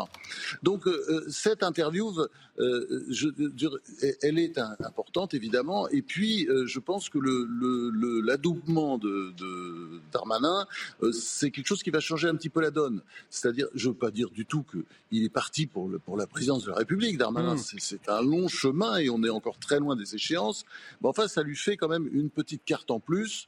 Euh, c'est vrai que les médias, le candidat des médias, on voit très bien, c'est Édouard Philippe, ce qui est toujours une mauvaise chose, hein, parce que euh, les, les, candidats qui font la course en tête très longtemps à l'avance dans une élection présidentielle, en général, ça va pas très loin. Et puis les, les personnalités qui sont au sommet des, des parades, euh, ce sont pas celles en général qu'on retrouve. Hein. Jacques Lang, sinon, il aurait été président de la République, Bernard Kouchner aussi, Simone Veil. non, c'est, je pense que le, le, le le fait que Darmanin maintenant puisse peut-être apparaître comme le candidat de la Macronie, c'est effectivement, enfin, d'une certaine partie de la Macronie, c'est quelque chose qui va changer un peu la donne. Bon, et puis je dirais aussi ça, ça, ça finit un peu cette espèce de rupture qui a commencé au moment de la présidentielle avec euh, avec LR, puisque euh, bah, le candidat Pour l'instant, celui qui ressort euh, pour LR, c'est Laurent Wauquiez. Bon, c'est pas très gentil pour Laurent Wauquiez. Mais vous savez, en politique, euh, euh, ce qui est favorable, parfois, d'un côté, peut, être, défavorable de l'autre et inversement. Donc, donc vous savez, la, campagne présidentielle, elle n'est pas commencée. Et il y a beaucoup de choses qui, qui vont arriver d'ici là. Cet adoubement, au fond, il n'embarrasse pas Gérald Darmanin, selon vous, au contraire ah, au contraire, bien sûr, parce que euh, Gérald Darmanin, il n'a pas trop de cartes, vous savez, pour l'instant. Euh, il, n'a pas réussi à accéder à Matignon, euh, parce que je pense que je pense que Macron le redoute un peu. Macron, vous savez, il a confiance en personne. il a tendance plutôt à s'entourer de zombies ou de cloches. Et c'est vrai que Darmanin, c'est quelqu'un, on voit très bien, qui a, beaucoup d'ambition, qui, a un profil. Et euh, bon, c'est, et puis, puis c'est vrai que, euh, euh, je, enfin, moi, pour moi, si vous voulez, c'est vrai, il y, a très peu de personnages qui peuvent ressortir de la Macronie. Il y a évidemment Gabriel Attal. C'est mmh. clair que c'est quelqu'un qui est très au-dessus du lot, mais beaucoup trop jeune beaucoup trop jeune et d'une certaine manière euh, pas vraiment d'expérience. Et je pense que les Français, ils voudront plutôt après quelqu'un d'expérimenté. Alors vous me direz, Darmanin est très jeune aussi. Mais eh oui, mais énormément d'expérience. Élu local, euh, élu local d'ailleurs avec succès. Hein, quand on voit, c'est vraiment quelqu'un qui tient sa ville, qui tient sa région, euh, qui et puis puis une belle expérience gouvernementale. Donc c'est pas c'est pas du tout le, le, même profil. Je pense que c'est lui plutôt qui fera la course en tête hein, chez les chez, et, et donc ça pour lui c'est important. Oui, évidemment, c'est une carte en plus. Et je pense que on va le voir dans les prochaines semaines. Mais euh, en face, vous avez d'autres candidats possibles. Hein. Il, y a, bon, il y a Laurent Wauquiez, évidemment, euh, qui est très fort chez LR. Et puis vous avez, euh, et puis d'autres prétendants comme David Lisnard et, le maire de Cannes et, quelques autres. Donc cette histoire, elle n'est pas finie. Puis vous n'avez pas aussi quelqu'un qui peut surgir au dernier moment. Effectivement, on, l'a déjà connu. Vincent Roy, qui est à mes côtés, souhaite vous interpeller, François-Olivier Gisbert. Oui, François-Olivier Gisbert, adoubement de, de, Darmanin, mais euh, euh, quand même, Darmanin euh, n'a pas fait son discours de Grenoble. Il n'a pas lié immigration et délinquance comme l'avait fait Sarkozy. Pour devenir le fils naturel de Sarkozy, il va falloir qu'il fasse Samu, qu'il fasse son discours de Grenoble. On ne va pas se contenter des Mathéo et des Kevin lors des émeutes. Va falloir aller plus loin, non? Oui, vous avez tout à fait raison. C'est-à-dire que, en, fait, euh, si, quand on voit les résultats de la Macronie, on va pas se raconter d'histoire, pour, pour qu'un Macronien euh, puisse être élu à la suite de euh, Macron, il faut forcément qu'il ait pris un peu de distance avec Macron dans les années précédentes le scrutin. Parce que le bilan de Macron n'est pas tel que les Français ont envie de, de reprendre encore pour, pour cinq ans de, macronisme sous un autre nom. Mais c'est absolument évident. Donc là, je pense que c'est, on, est au début euh, d'un processus, et je pense qu'effectivement, ça, je, suis d'accord avec vous, il y a un moment où Macron prendra, euh, pardon, Darmanin prendra ses distances. C'est évident. Euh, s'il veut être candidat, il faudra qu'il quitte le gouvernement et puis qu'il fasse du soutien critique, euh, ou comme Giscard disait, du changement dans la continuité. Vous voyez, il, ne peut pas euh, rester comme ça dans ses positions intermédiaires, comment dire, ondoyantes. On, voit très bien. Bon, c'est quelqu'un qui est gêné aux entournures, bien entendu, et qui dit pas ce qu'il pense. En tout cas, Franz-Olivier Gisbert, cet entretien de Nicolas Sarkozy dans les colonnes du Figaro, euh, il bouscule le politiquement correct, notamment sur la question de, la guerre en, Ukraine. Euh, Nicolas Sarkozy qui prône un, retour à la diplomatie, euh, au fond, je le rappelle, hein, il affirme que l'Ukraine doit rester neutre sans rejoindre l'Europe ou l'OTAN. une prise de, position à rebours des alliés, à rebours d'Emmanuel Macron également. à quoi joue Nicolas Sarkozy sur cette question de l'Ukraine, selon vous? Bon, il se positionne déjà pour la, suite, parce qu'à un moment donné, il faudra bien négocier. Mais pour l'instant, on n'en est pas là. Hmm. Et c'est vrai qu'on peut considérer que euh, c'est peut-être euh, c'est pas très adroit de parler de négociation au moment où, bah, pour l'instant, c'est le temps de la guerre. Et euh, vous savez, c'est toujours la formule de Sun Tzu, qui, euh, pourtant c'est 6e siècle avant Jésus-Christ qu'il a écrit ça, ce général chinois. Euh, bah oui, la meilleure façon de gagner la guerre, c'est de d'avoir la paix, c'est de faire, c'est de faire semblant de, de, faire la guerre. Quoi. C'est, c'est en ne faisant pas la guerre d'ailleurs qu'on, qu'on fera la paix, parce que et, et si vous voulez, et là il faut être en position de force. Et c'est vrai qu'il donne comme ça quelques arguments à la Russie. Je ne comprends pas très bien d'ailleurs son, idée de la Crimée, que la Crimée est russe et qu'elle doit retourner à la Russie. La Crimée n'a jamais été russe, c'est un, c'est une fake news. Hein. Ça, c'est clair que la Crimée, elle est, on peut dire qu'elle appartenait à l'Empire ottoman. Euh, et au, à la fin du XVIIIe siècle, euh, les Russes l'ont envahi, et puis après, Staline a fait des déportations massives, les Tatars, il les envoyait partout. Mais au départ, c'est quand même, euh, c'est un, pays grec. Euh, il y a beaucoup de Grecs pontiques, il y avait beaucoup d'Arméniens, les Tatars sont arrivés, et les Tatars, bon, tout ça, a, tous ces gens ont été dispersés. On peut pas dire que c'est un pays. mais simplement, en même temps, ce qui est intéressant dans cet entretien, c'est vrai, c'est que il ouvre euh, comment dire, de nouvelles perspectives, parce que cette guerre, on ne va pas faire la guerre pendant, euh, pendant des années avec la Russie. Bon. Euh, mais justement, pardonnez-moi, je vous coupe, François-Olivier Gisbert, mais est-ce qu'en prenant cette position, il permet au fond à Emmanuel Macron de remettre la question de l'Ukraine au, cœur du débat, ou au, contraire, il se détache très clairement de, la politique internationale du chef de l'État? Oh, je dirais pas ça. On peut pas dire qu'il se détache, mais, mais c'est vrai qu'il est déjà dans le temps d'après. Mmh. Et, il, peut le faire dans la mesure où il n'est pas en charge, il n'est pas en position si Macron tenait ce type de discours, évidemment, personne ne comprendrait, parce que là, pour l'instant, on est dans le temps de la guerre. Mais cette guerre, elle ne sera pas éternelle. Alors, en même temps, moi, je, ferai une critique, parce que j'en ai déjà fait une sur, la Crimée, euh, qui, n'a jamais été russe. Enfin, quand on regarde les livres d'histoire, c'est pas, c'est, pas vrai, c'est pas vrai. Mais je dirais autre chose aussi. Je pense qu'il peut-être qu'il surestime euh, la position de de, de, euh, de, de Poutine. Moi, je pense que Poutine est certainement beaucoup plus en difficulté qu'on le pense. Hein, euh, euh, vous savez, il y a beaucoup de dirigeants importants qui, qui sont qui, qui, comment dire, contestaient apparemment un peu son autorité, en tout cas qui sont toujours en place. Je ne suis pas sûr que euh, Poutine tienne les choses comme on croit. Et puis, il ne faut pas oublier que Poutine, c'est un, comment dire, c'est avant tout un caïd, c'est l'un des hommes les plus riches du monde. Le, la Russie est le grand paradis de, la corruption. Et euh, c'est vrai qu'il y a un côté désespéré dans son combat de Poutine qu'effectivement, il ne veut pas que, voilà, qu'un jour, on ouvre les dossiers, que voilà, il a, enfin, il est dans la position, vous savez, de ces, de ces grands corrompus qui, qui ont tenu des pays, notamment par exemple en Amérique latine, et qui ne pouvaient pas laisser le pouvoir parce qu'ils savaient que bon, après ça se terminerait très mal pour eux. Et c'est ça aussi qui fait que Poutine essaie de s'accrocher. Mais je suis pas sûr que c'est parce qu'il veuille s'accrocher qu'il hmm. parviendra à s'accrocher longtemps. Avant de vous libérer, François-Olivier Gisbert, peut-être cette dernière question, Nicolas Sarkozy qui revient aussi sur les accusations qu'il vise hein, concernant la Libye, la restera son boulet? Le problème de, Nicolas Sarkozy avec la justice, vous savez très bien, c'est une sorte de vengeance des juges qui, euh, depuis euh, son départ du pouvoir en 2012, ont décidé de régler des comptes. N'oubliez pas qu'il il avait fait une réforme, il avait tenté de faire une réforme où il supprimait le juge d'instruction. Il avait tenu des propos parfois peu amènes d'ailleurs sur, sur les, les, magistrats.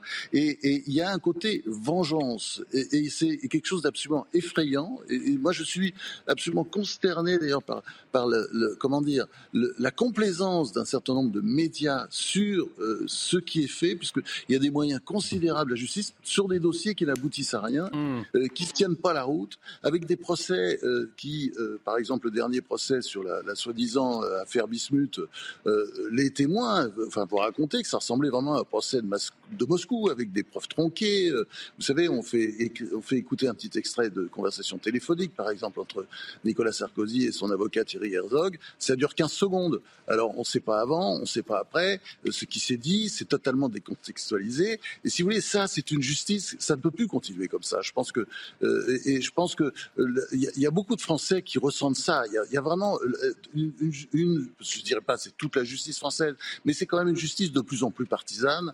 et je pense que euh, les, Français ne supporteront pas ça très longtemps. Et vous verrez, ce sera un des sujets euh, qui sera soulevé pendant la campagne présidentielle. Un grand merci, euh, François-Olivier Gisbert, d'avoir décrypté, analysé pour nous la, la, prise de parole de Nicolas Sarkozy. Un grand merci. Bonne fin de vacances également à vous. Merci beaucoup de vous être libéré. L'actualité continue tout de suite sur CNews.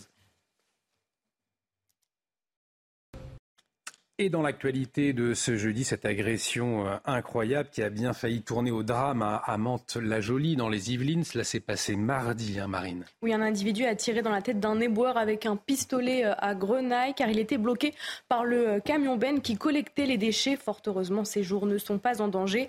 L'auteur du coup de feu a été interpellé sur les lieux de l'agression et placé en garde à vue. Sur place, les habitants sont stupéfaits. Écoutez-les au micro de Charles Baget.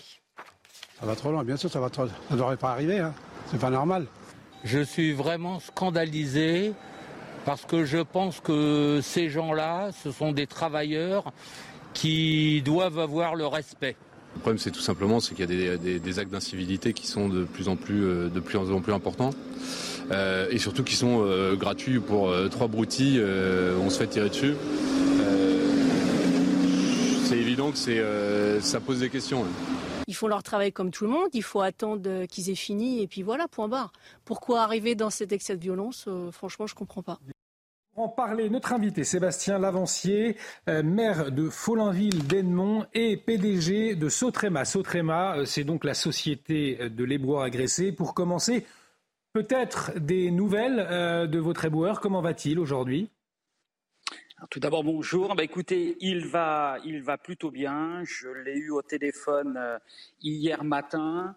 Il avait passé, bien entendu, une petite nuit. Physiquement, euh, ça va. Euh, moralement, par contre, il est, il est extrêmement touché. On l'imagine bien sur les faits. Est-ce qu'il vous en a raconté plus Est-ce qu'il vous en a dit plus? Comment ça s'est passé précisément?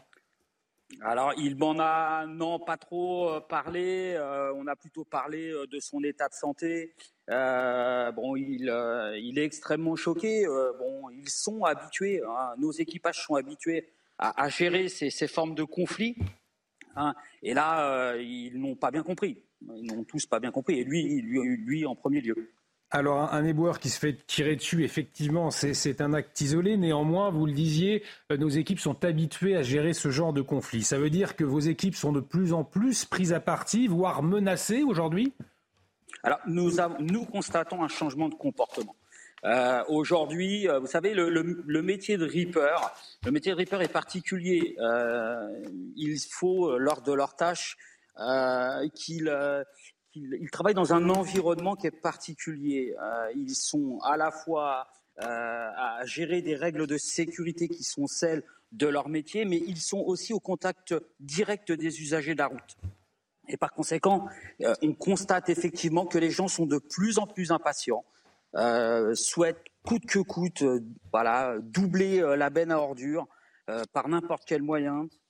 Et donc, effectivement, nous constatons qu'aujourd'hui, à plusieurs reprises, nous avons été euh, confrontés euh, voilà, à des, altercations. Ou, voilà. Malgré tout, nos, équipes sont, sont formées. Hein. En tous les cas, on leur passe et on leur diligente les, les, les, bonnes pratiques d'usage lorsqu'il y a ce type d'altercation. Pardon.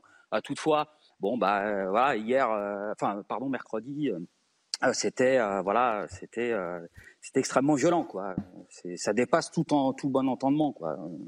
Effectivement, c'est vrai que cette, cette profession euh, qu'on a saluée en première ligne, on se souvient pendant la situation euh, sanitaire, aujourd'hui, euh, quand on voit que des éboueurs se font tirer dessus, c'est absolument invraisemblable. Merci ah Sébastien Lavancier, maire de, de Follainville, d'Ennemont, PDG de, de Sautrema. Merci d'avoir accepté notre invitation ce matin. On vous en parle ce matin également, cet reportage exclusif. Un reportage, vous allez le voir, qui laisse sans voix. Ce cri de détresse des habitants de la tour du Mercantour à Nice, Marine. Oui, dans ce quartier euh, à l'est de la ville, les habitants sont soumis aux lois des trafiquants de drogue postés euh, en permanence en bas de leur immeuble. Tous sont fouillés par les guetteurs pour pouvoir rentrer chez eux. Sur les murs de cette tour infernale, les noms des familles des habitants, les plaques des euh, policiers, avec des tags antisémites et des tarifs de stupéfiants. L'enfer de ces riverains est raconté par Tony Pitaro et Adrien Posté à l'entrée de la résidence, des dealers inspectent le sac de cet habitant avant qu'il ne rentre chez lui. Dans cette cité HLM niçoise, les trafiquants de drogue font la loi. Un résident témoigne anonymement. C'est une véritable mafia avec un M majuscule. C'est du 24 heures sur 24, 7 jours sur 7. Nous n'avons aucun répit. Nous sommes harcelés, discriminés. Nous sommes littéralement en prison chez nous, en fait. On, ne peut plus sortir, nous n'avons plus de vie sociale. Ça ne peut pas rester comme ça. Il risque d'y avoir un drame. Dans le hall de l'entrée, les menaces et intimidations sont bien lisibles. Les balances du 14, on les connaît, vous inquiétez pas. Les stigmates des représailles aussi, à l'image de ces boîtes aux lettres incendiées. Les tags vont même plus loin, avec des propos ouvertement antisémites. Hitler the best, le seul qui a tout compris. Sur les murs, au milieu d'armes dessinées, les tarifs des produits stupéfiants sont ouvertement affichés, tout comme les plaques d'immatriculation des policiers. Selon un ancien employé auprès du bailleur social, l'organisme est au courant de la situation. Je dirais que certains employés en fait de ce bailleur font en sorte que ça remonte pas parce qu'il y a des petites euh, des petites affaires qui se, règlent entre eux. Euh, quand nous on faisait euh, des actions, ben, de l'autre côté ça bloquait, c'est-à-dire que ça montait pas plus haut et on, on, nous disait, ben, on essayait de nous changer notre façon d'agir. Contacté par message, le bailleur social n'a pour l'heure pas donné de réponse.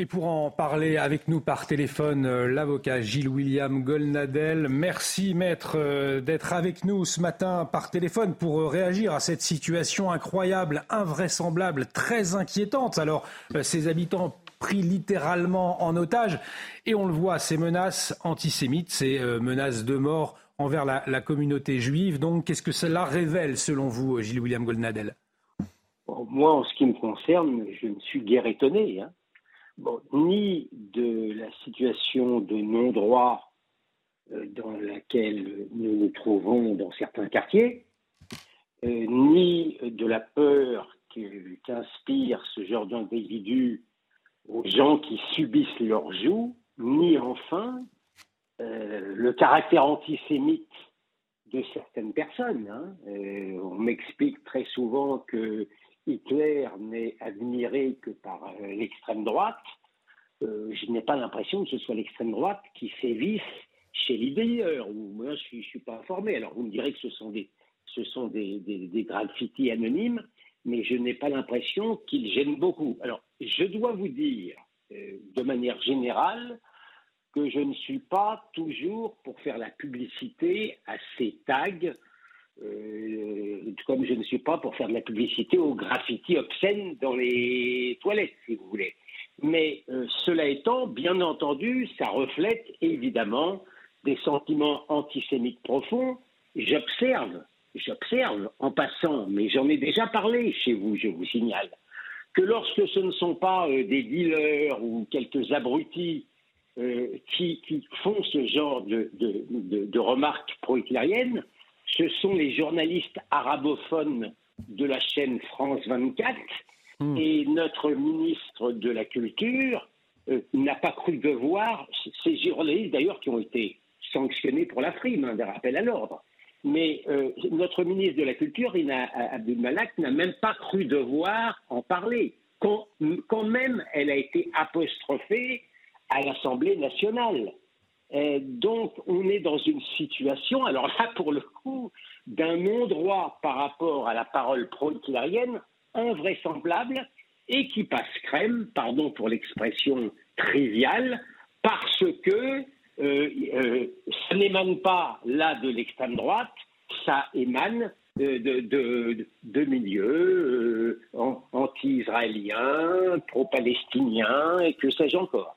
Ça veut dire, euh, Gilles-William Golnadel, qu'aujourd'hui, une partie de la classe politique nie une certaine forme d'antisémitisme. Ah ben c'est le moins qu'on puisse dire. Ça a été, on peut, on peut, euh, c'est d'une certaine manière le combat de ma vie. C'est que vous avez une extrême droite résiduelle qui continue à propager l'antisémitisme.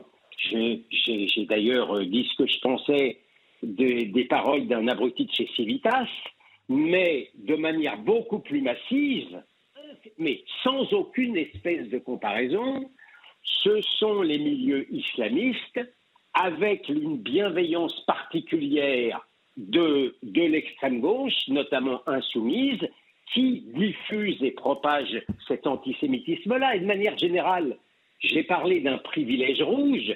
Le, Figaro, il y a quelques jours, a consacré un article balancé sur Barès, qui, c'est vrai, a un passé antisémite, anti-Dreyfusard euh, particulier, mais l'extrême gauche s'est dressée comme un seul homme, sauf qu'elle oublie que Jaurès a eu des propos tout aussi antisémites. Donc au premier, Barès, on promet les flammes de l'enfer, et au second, Jaurès, on promet à nouveau le paradis. Cet antisémitisme, avant de vous libérer, euh, Gilles-William Golnadel, cet antisémitisme dans les cités, il ressemble à quoi euh, très concrètement? Oh, écoutez, c'est un antisémitisme, si j'ose dire, bas de gamme.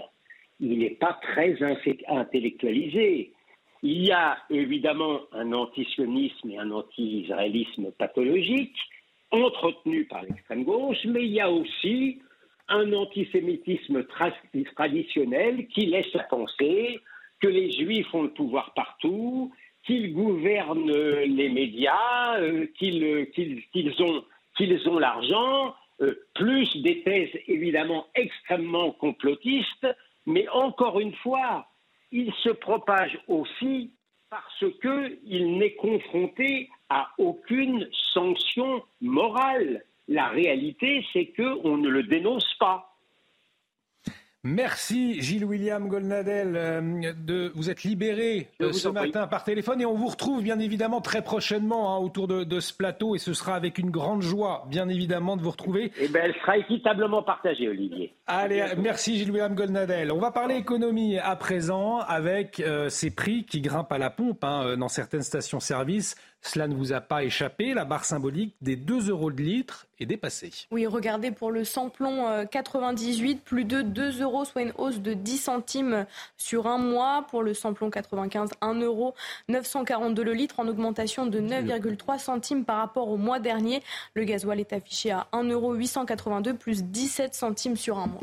Alors cette augmentation s'explique en grande partie hein, par euh, l'augmentation du prix du, du, baril de pétrole dû à la baisse de production euh, des euh, principaux producteurs. Oui, et ces prix euh, ne sont pas prêts de baisser. Écoutez, René Jansou qui est grumé, il était notre invité à 7h30. Sur le mois de septembre, on peut penser que les prix vont rester élevés parce que l'Arabie saoudite a d'ores et déjà annoncé qu'elle maintiendrait sa production à un niveau faible. Ça, c'est le, premier point. Et par ailleurs, euh, des bruits euh, nous laissent entendre que l'Arabie saoudite envisagerait peut-être de prolonger cette situation jusqu'à fin d'année 2023. Euh, Donc, je pense que la, baisse n'est pas tout à fait à l'ordre du jour pour l'instant. Vincent Roy, on se souvient hein, du point de départ de la crise des Gilets jaunes, c'était justement le prix de carburant. Et aujourd'hui, on a le sentiment que les Français sont résignés. Est-ce que c'est le cas?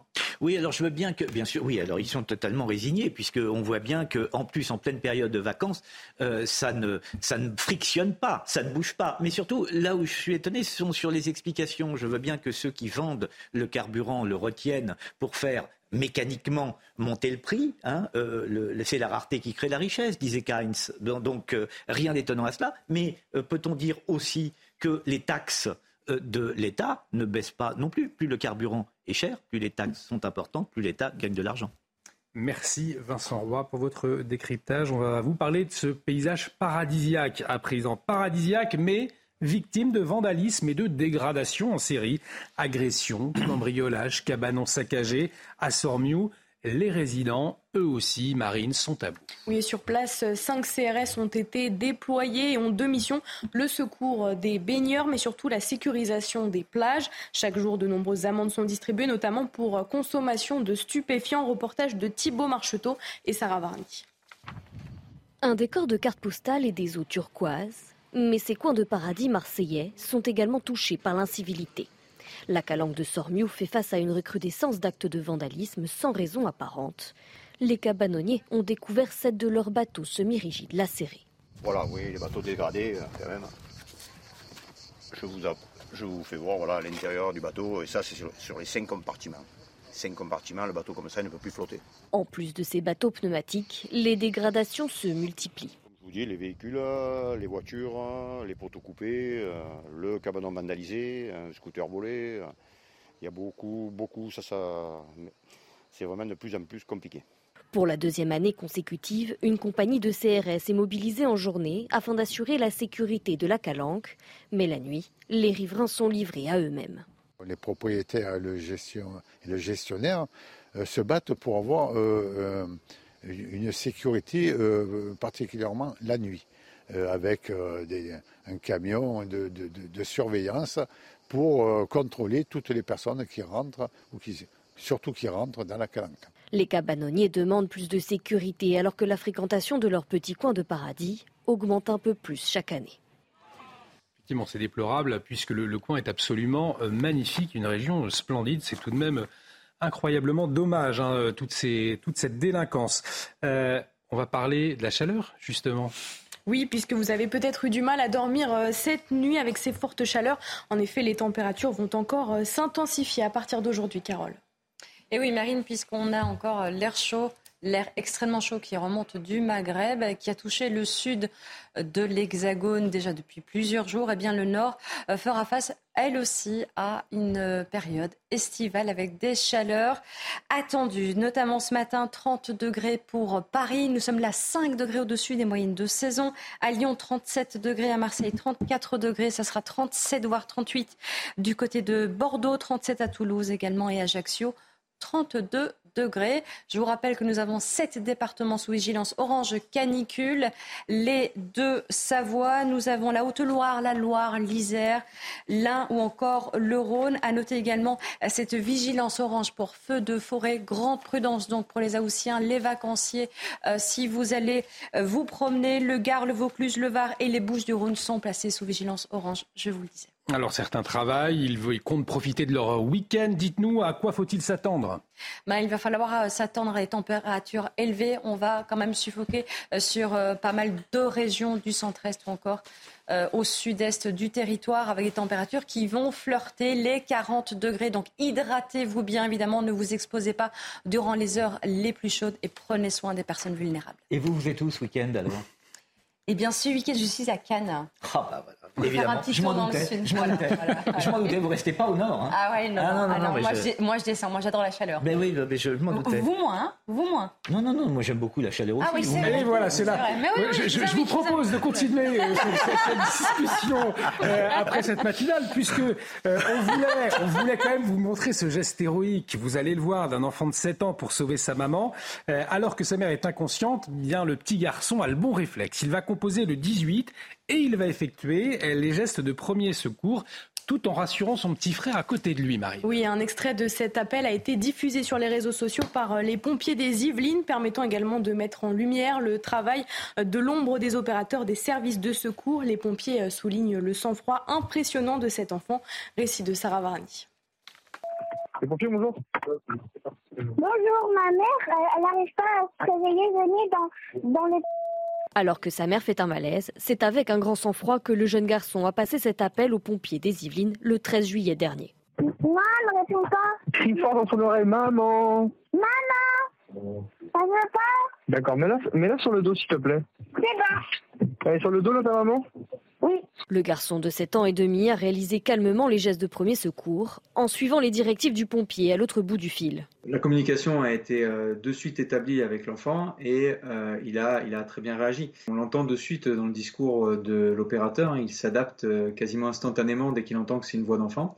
il se met à, à le tutoyer, à avoir un vocabulaire adapté. Après être allé chercher une voisine, les pompiers sont arrivés sur place. Quand les pompiers sont là, vous pouvez féliciter son fils. Je pense que c'est grâce à son fils, sa fille n'est pas connu, mais c'est grâce à lui. Hein. Vous euh, félicitez de notre part, c'est très bien ce qu'il a fait. Aujourd'hui, la mère du petit garçon va bien. Un appel efficace qui a permis au secours d'intervenir rapidement. Ce qu'il faut retenir, c'est le message qu'on doit faire passer derrière, à savoir que euh, dans la société, n'importe quel citoyen, dès le plus jeune âge et jusqu'au bout, va pouvoir euh, apporter et être maître de sa propre sécurité et de celle des autres. Un extrait publié par les pompiers des Yvelines le 14 août sur les réseaux sociaux, qui a déjà été écouté plus de 400 000 fois par les internautes. Effectivement, une affaire particulièrement touchante. Et, bravo euh, à ce petit garçon de 7 ans. On va vous emmener euh, en Argentine, à, Buenos Aires, avec des images impressionnantes. Hein, Marine, ce bus qui prend feu de manière inattendue, hein, ses passagers pris de panique, on les comprend, fuient sur le bas-côté. Oui, le feu a rapidement englouti le bus et s'est propagé aux autres voies, gênant le passage des véhicules qui continuent de passer malgré la dangerosité de la situation. La cause de l'incendie serait un problème mécanique électrique et il a été éteint par les pompiers locaux. effectivement, des images impressionnantes. Allez, pour conclure cette euh, matinale, une bénédiction un peu particulière ce matin, une bénédiction eh bien, de chiens et de chats, et ça se passe en Bolivie. Oui, leur maître souhaite les protéger de toutes les maladies pour qu'ils puissent rester euh, à leur côté le plus longtemps possible. Comme vous le voyez, Olivier, tous étaient euh, particulièrement apprêtés pour l'événement. Et il me, semble que ça, doit exister en France aussi, me semble-t-il, à vérifier. Ça pourrait être un sujet ou une petite image euh, à faire, effectivement en fin de matinale, puisque nous arrivons au terme de cette émission. Un grand merci de votre fidélité. L'actualité continue tout de suite sur CNews. Elodie Huchard pour l'heure des pros. Un grand merci Marine. Merci Carole. On vous retrouve tout de suite hein, pour la météo. Un grand merci mon cher Vincent. à demain. À demain. L'actualité continue sur CNews. À très vite.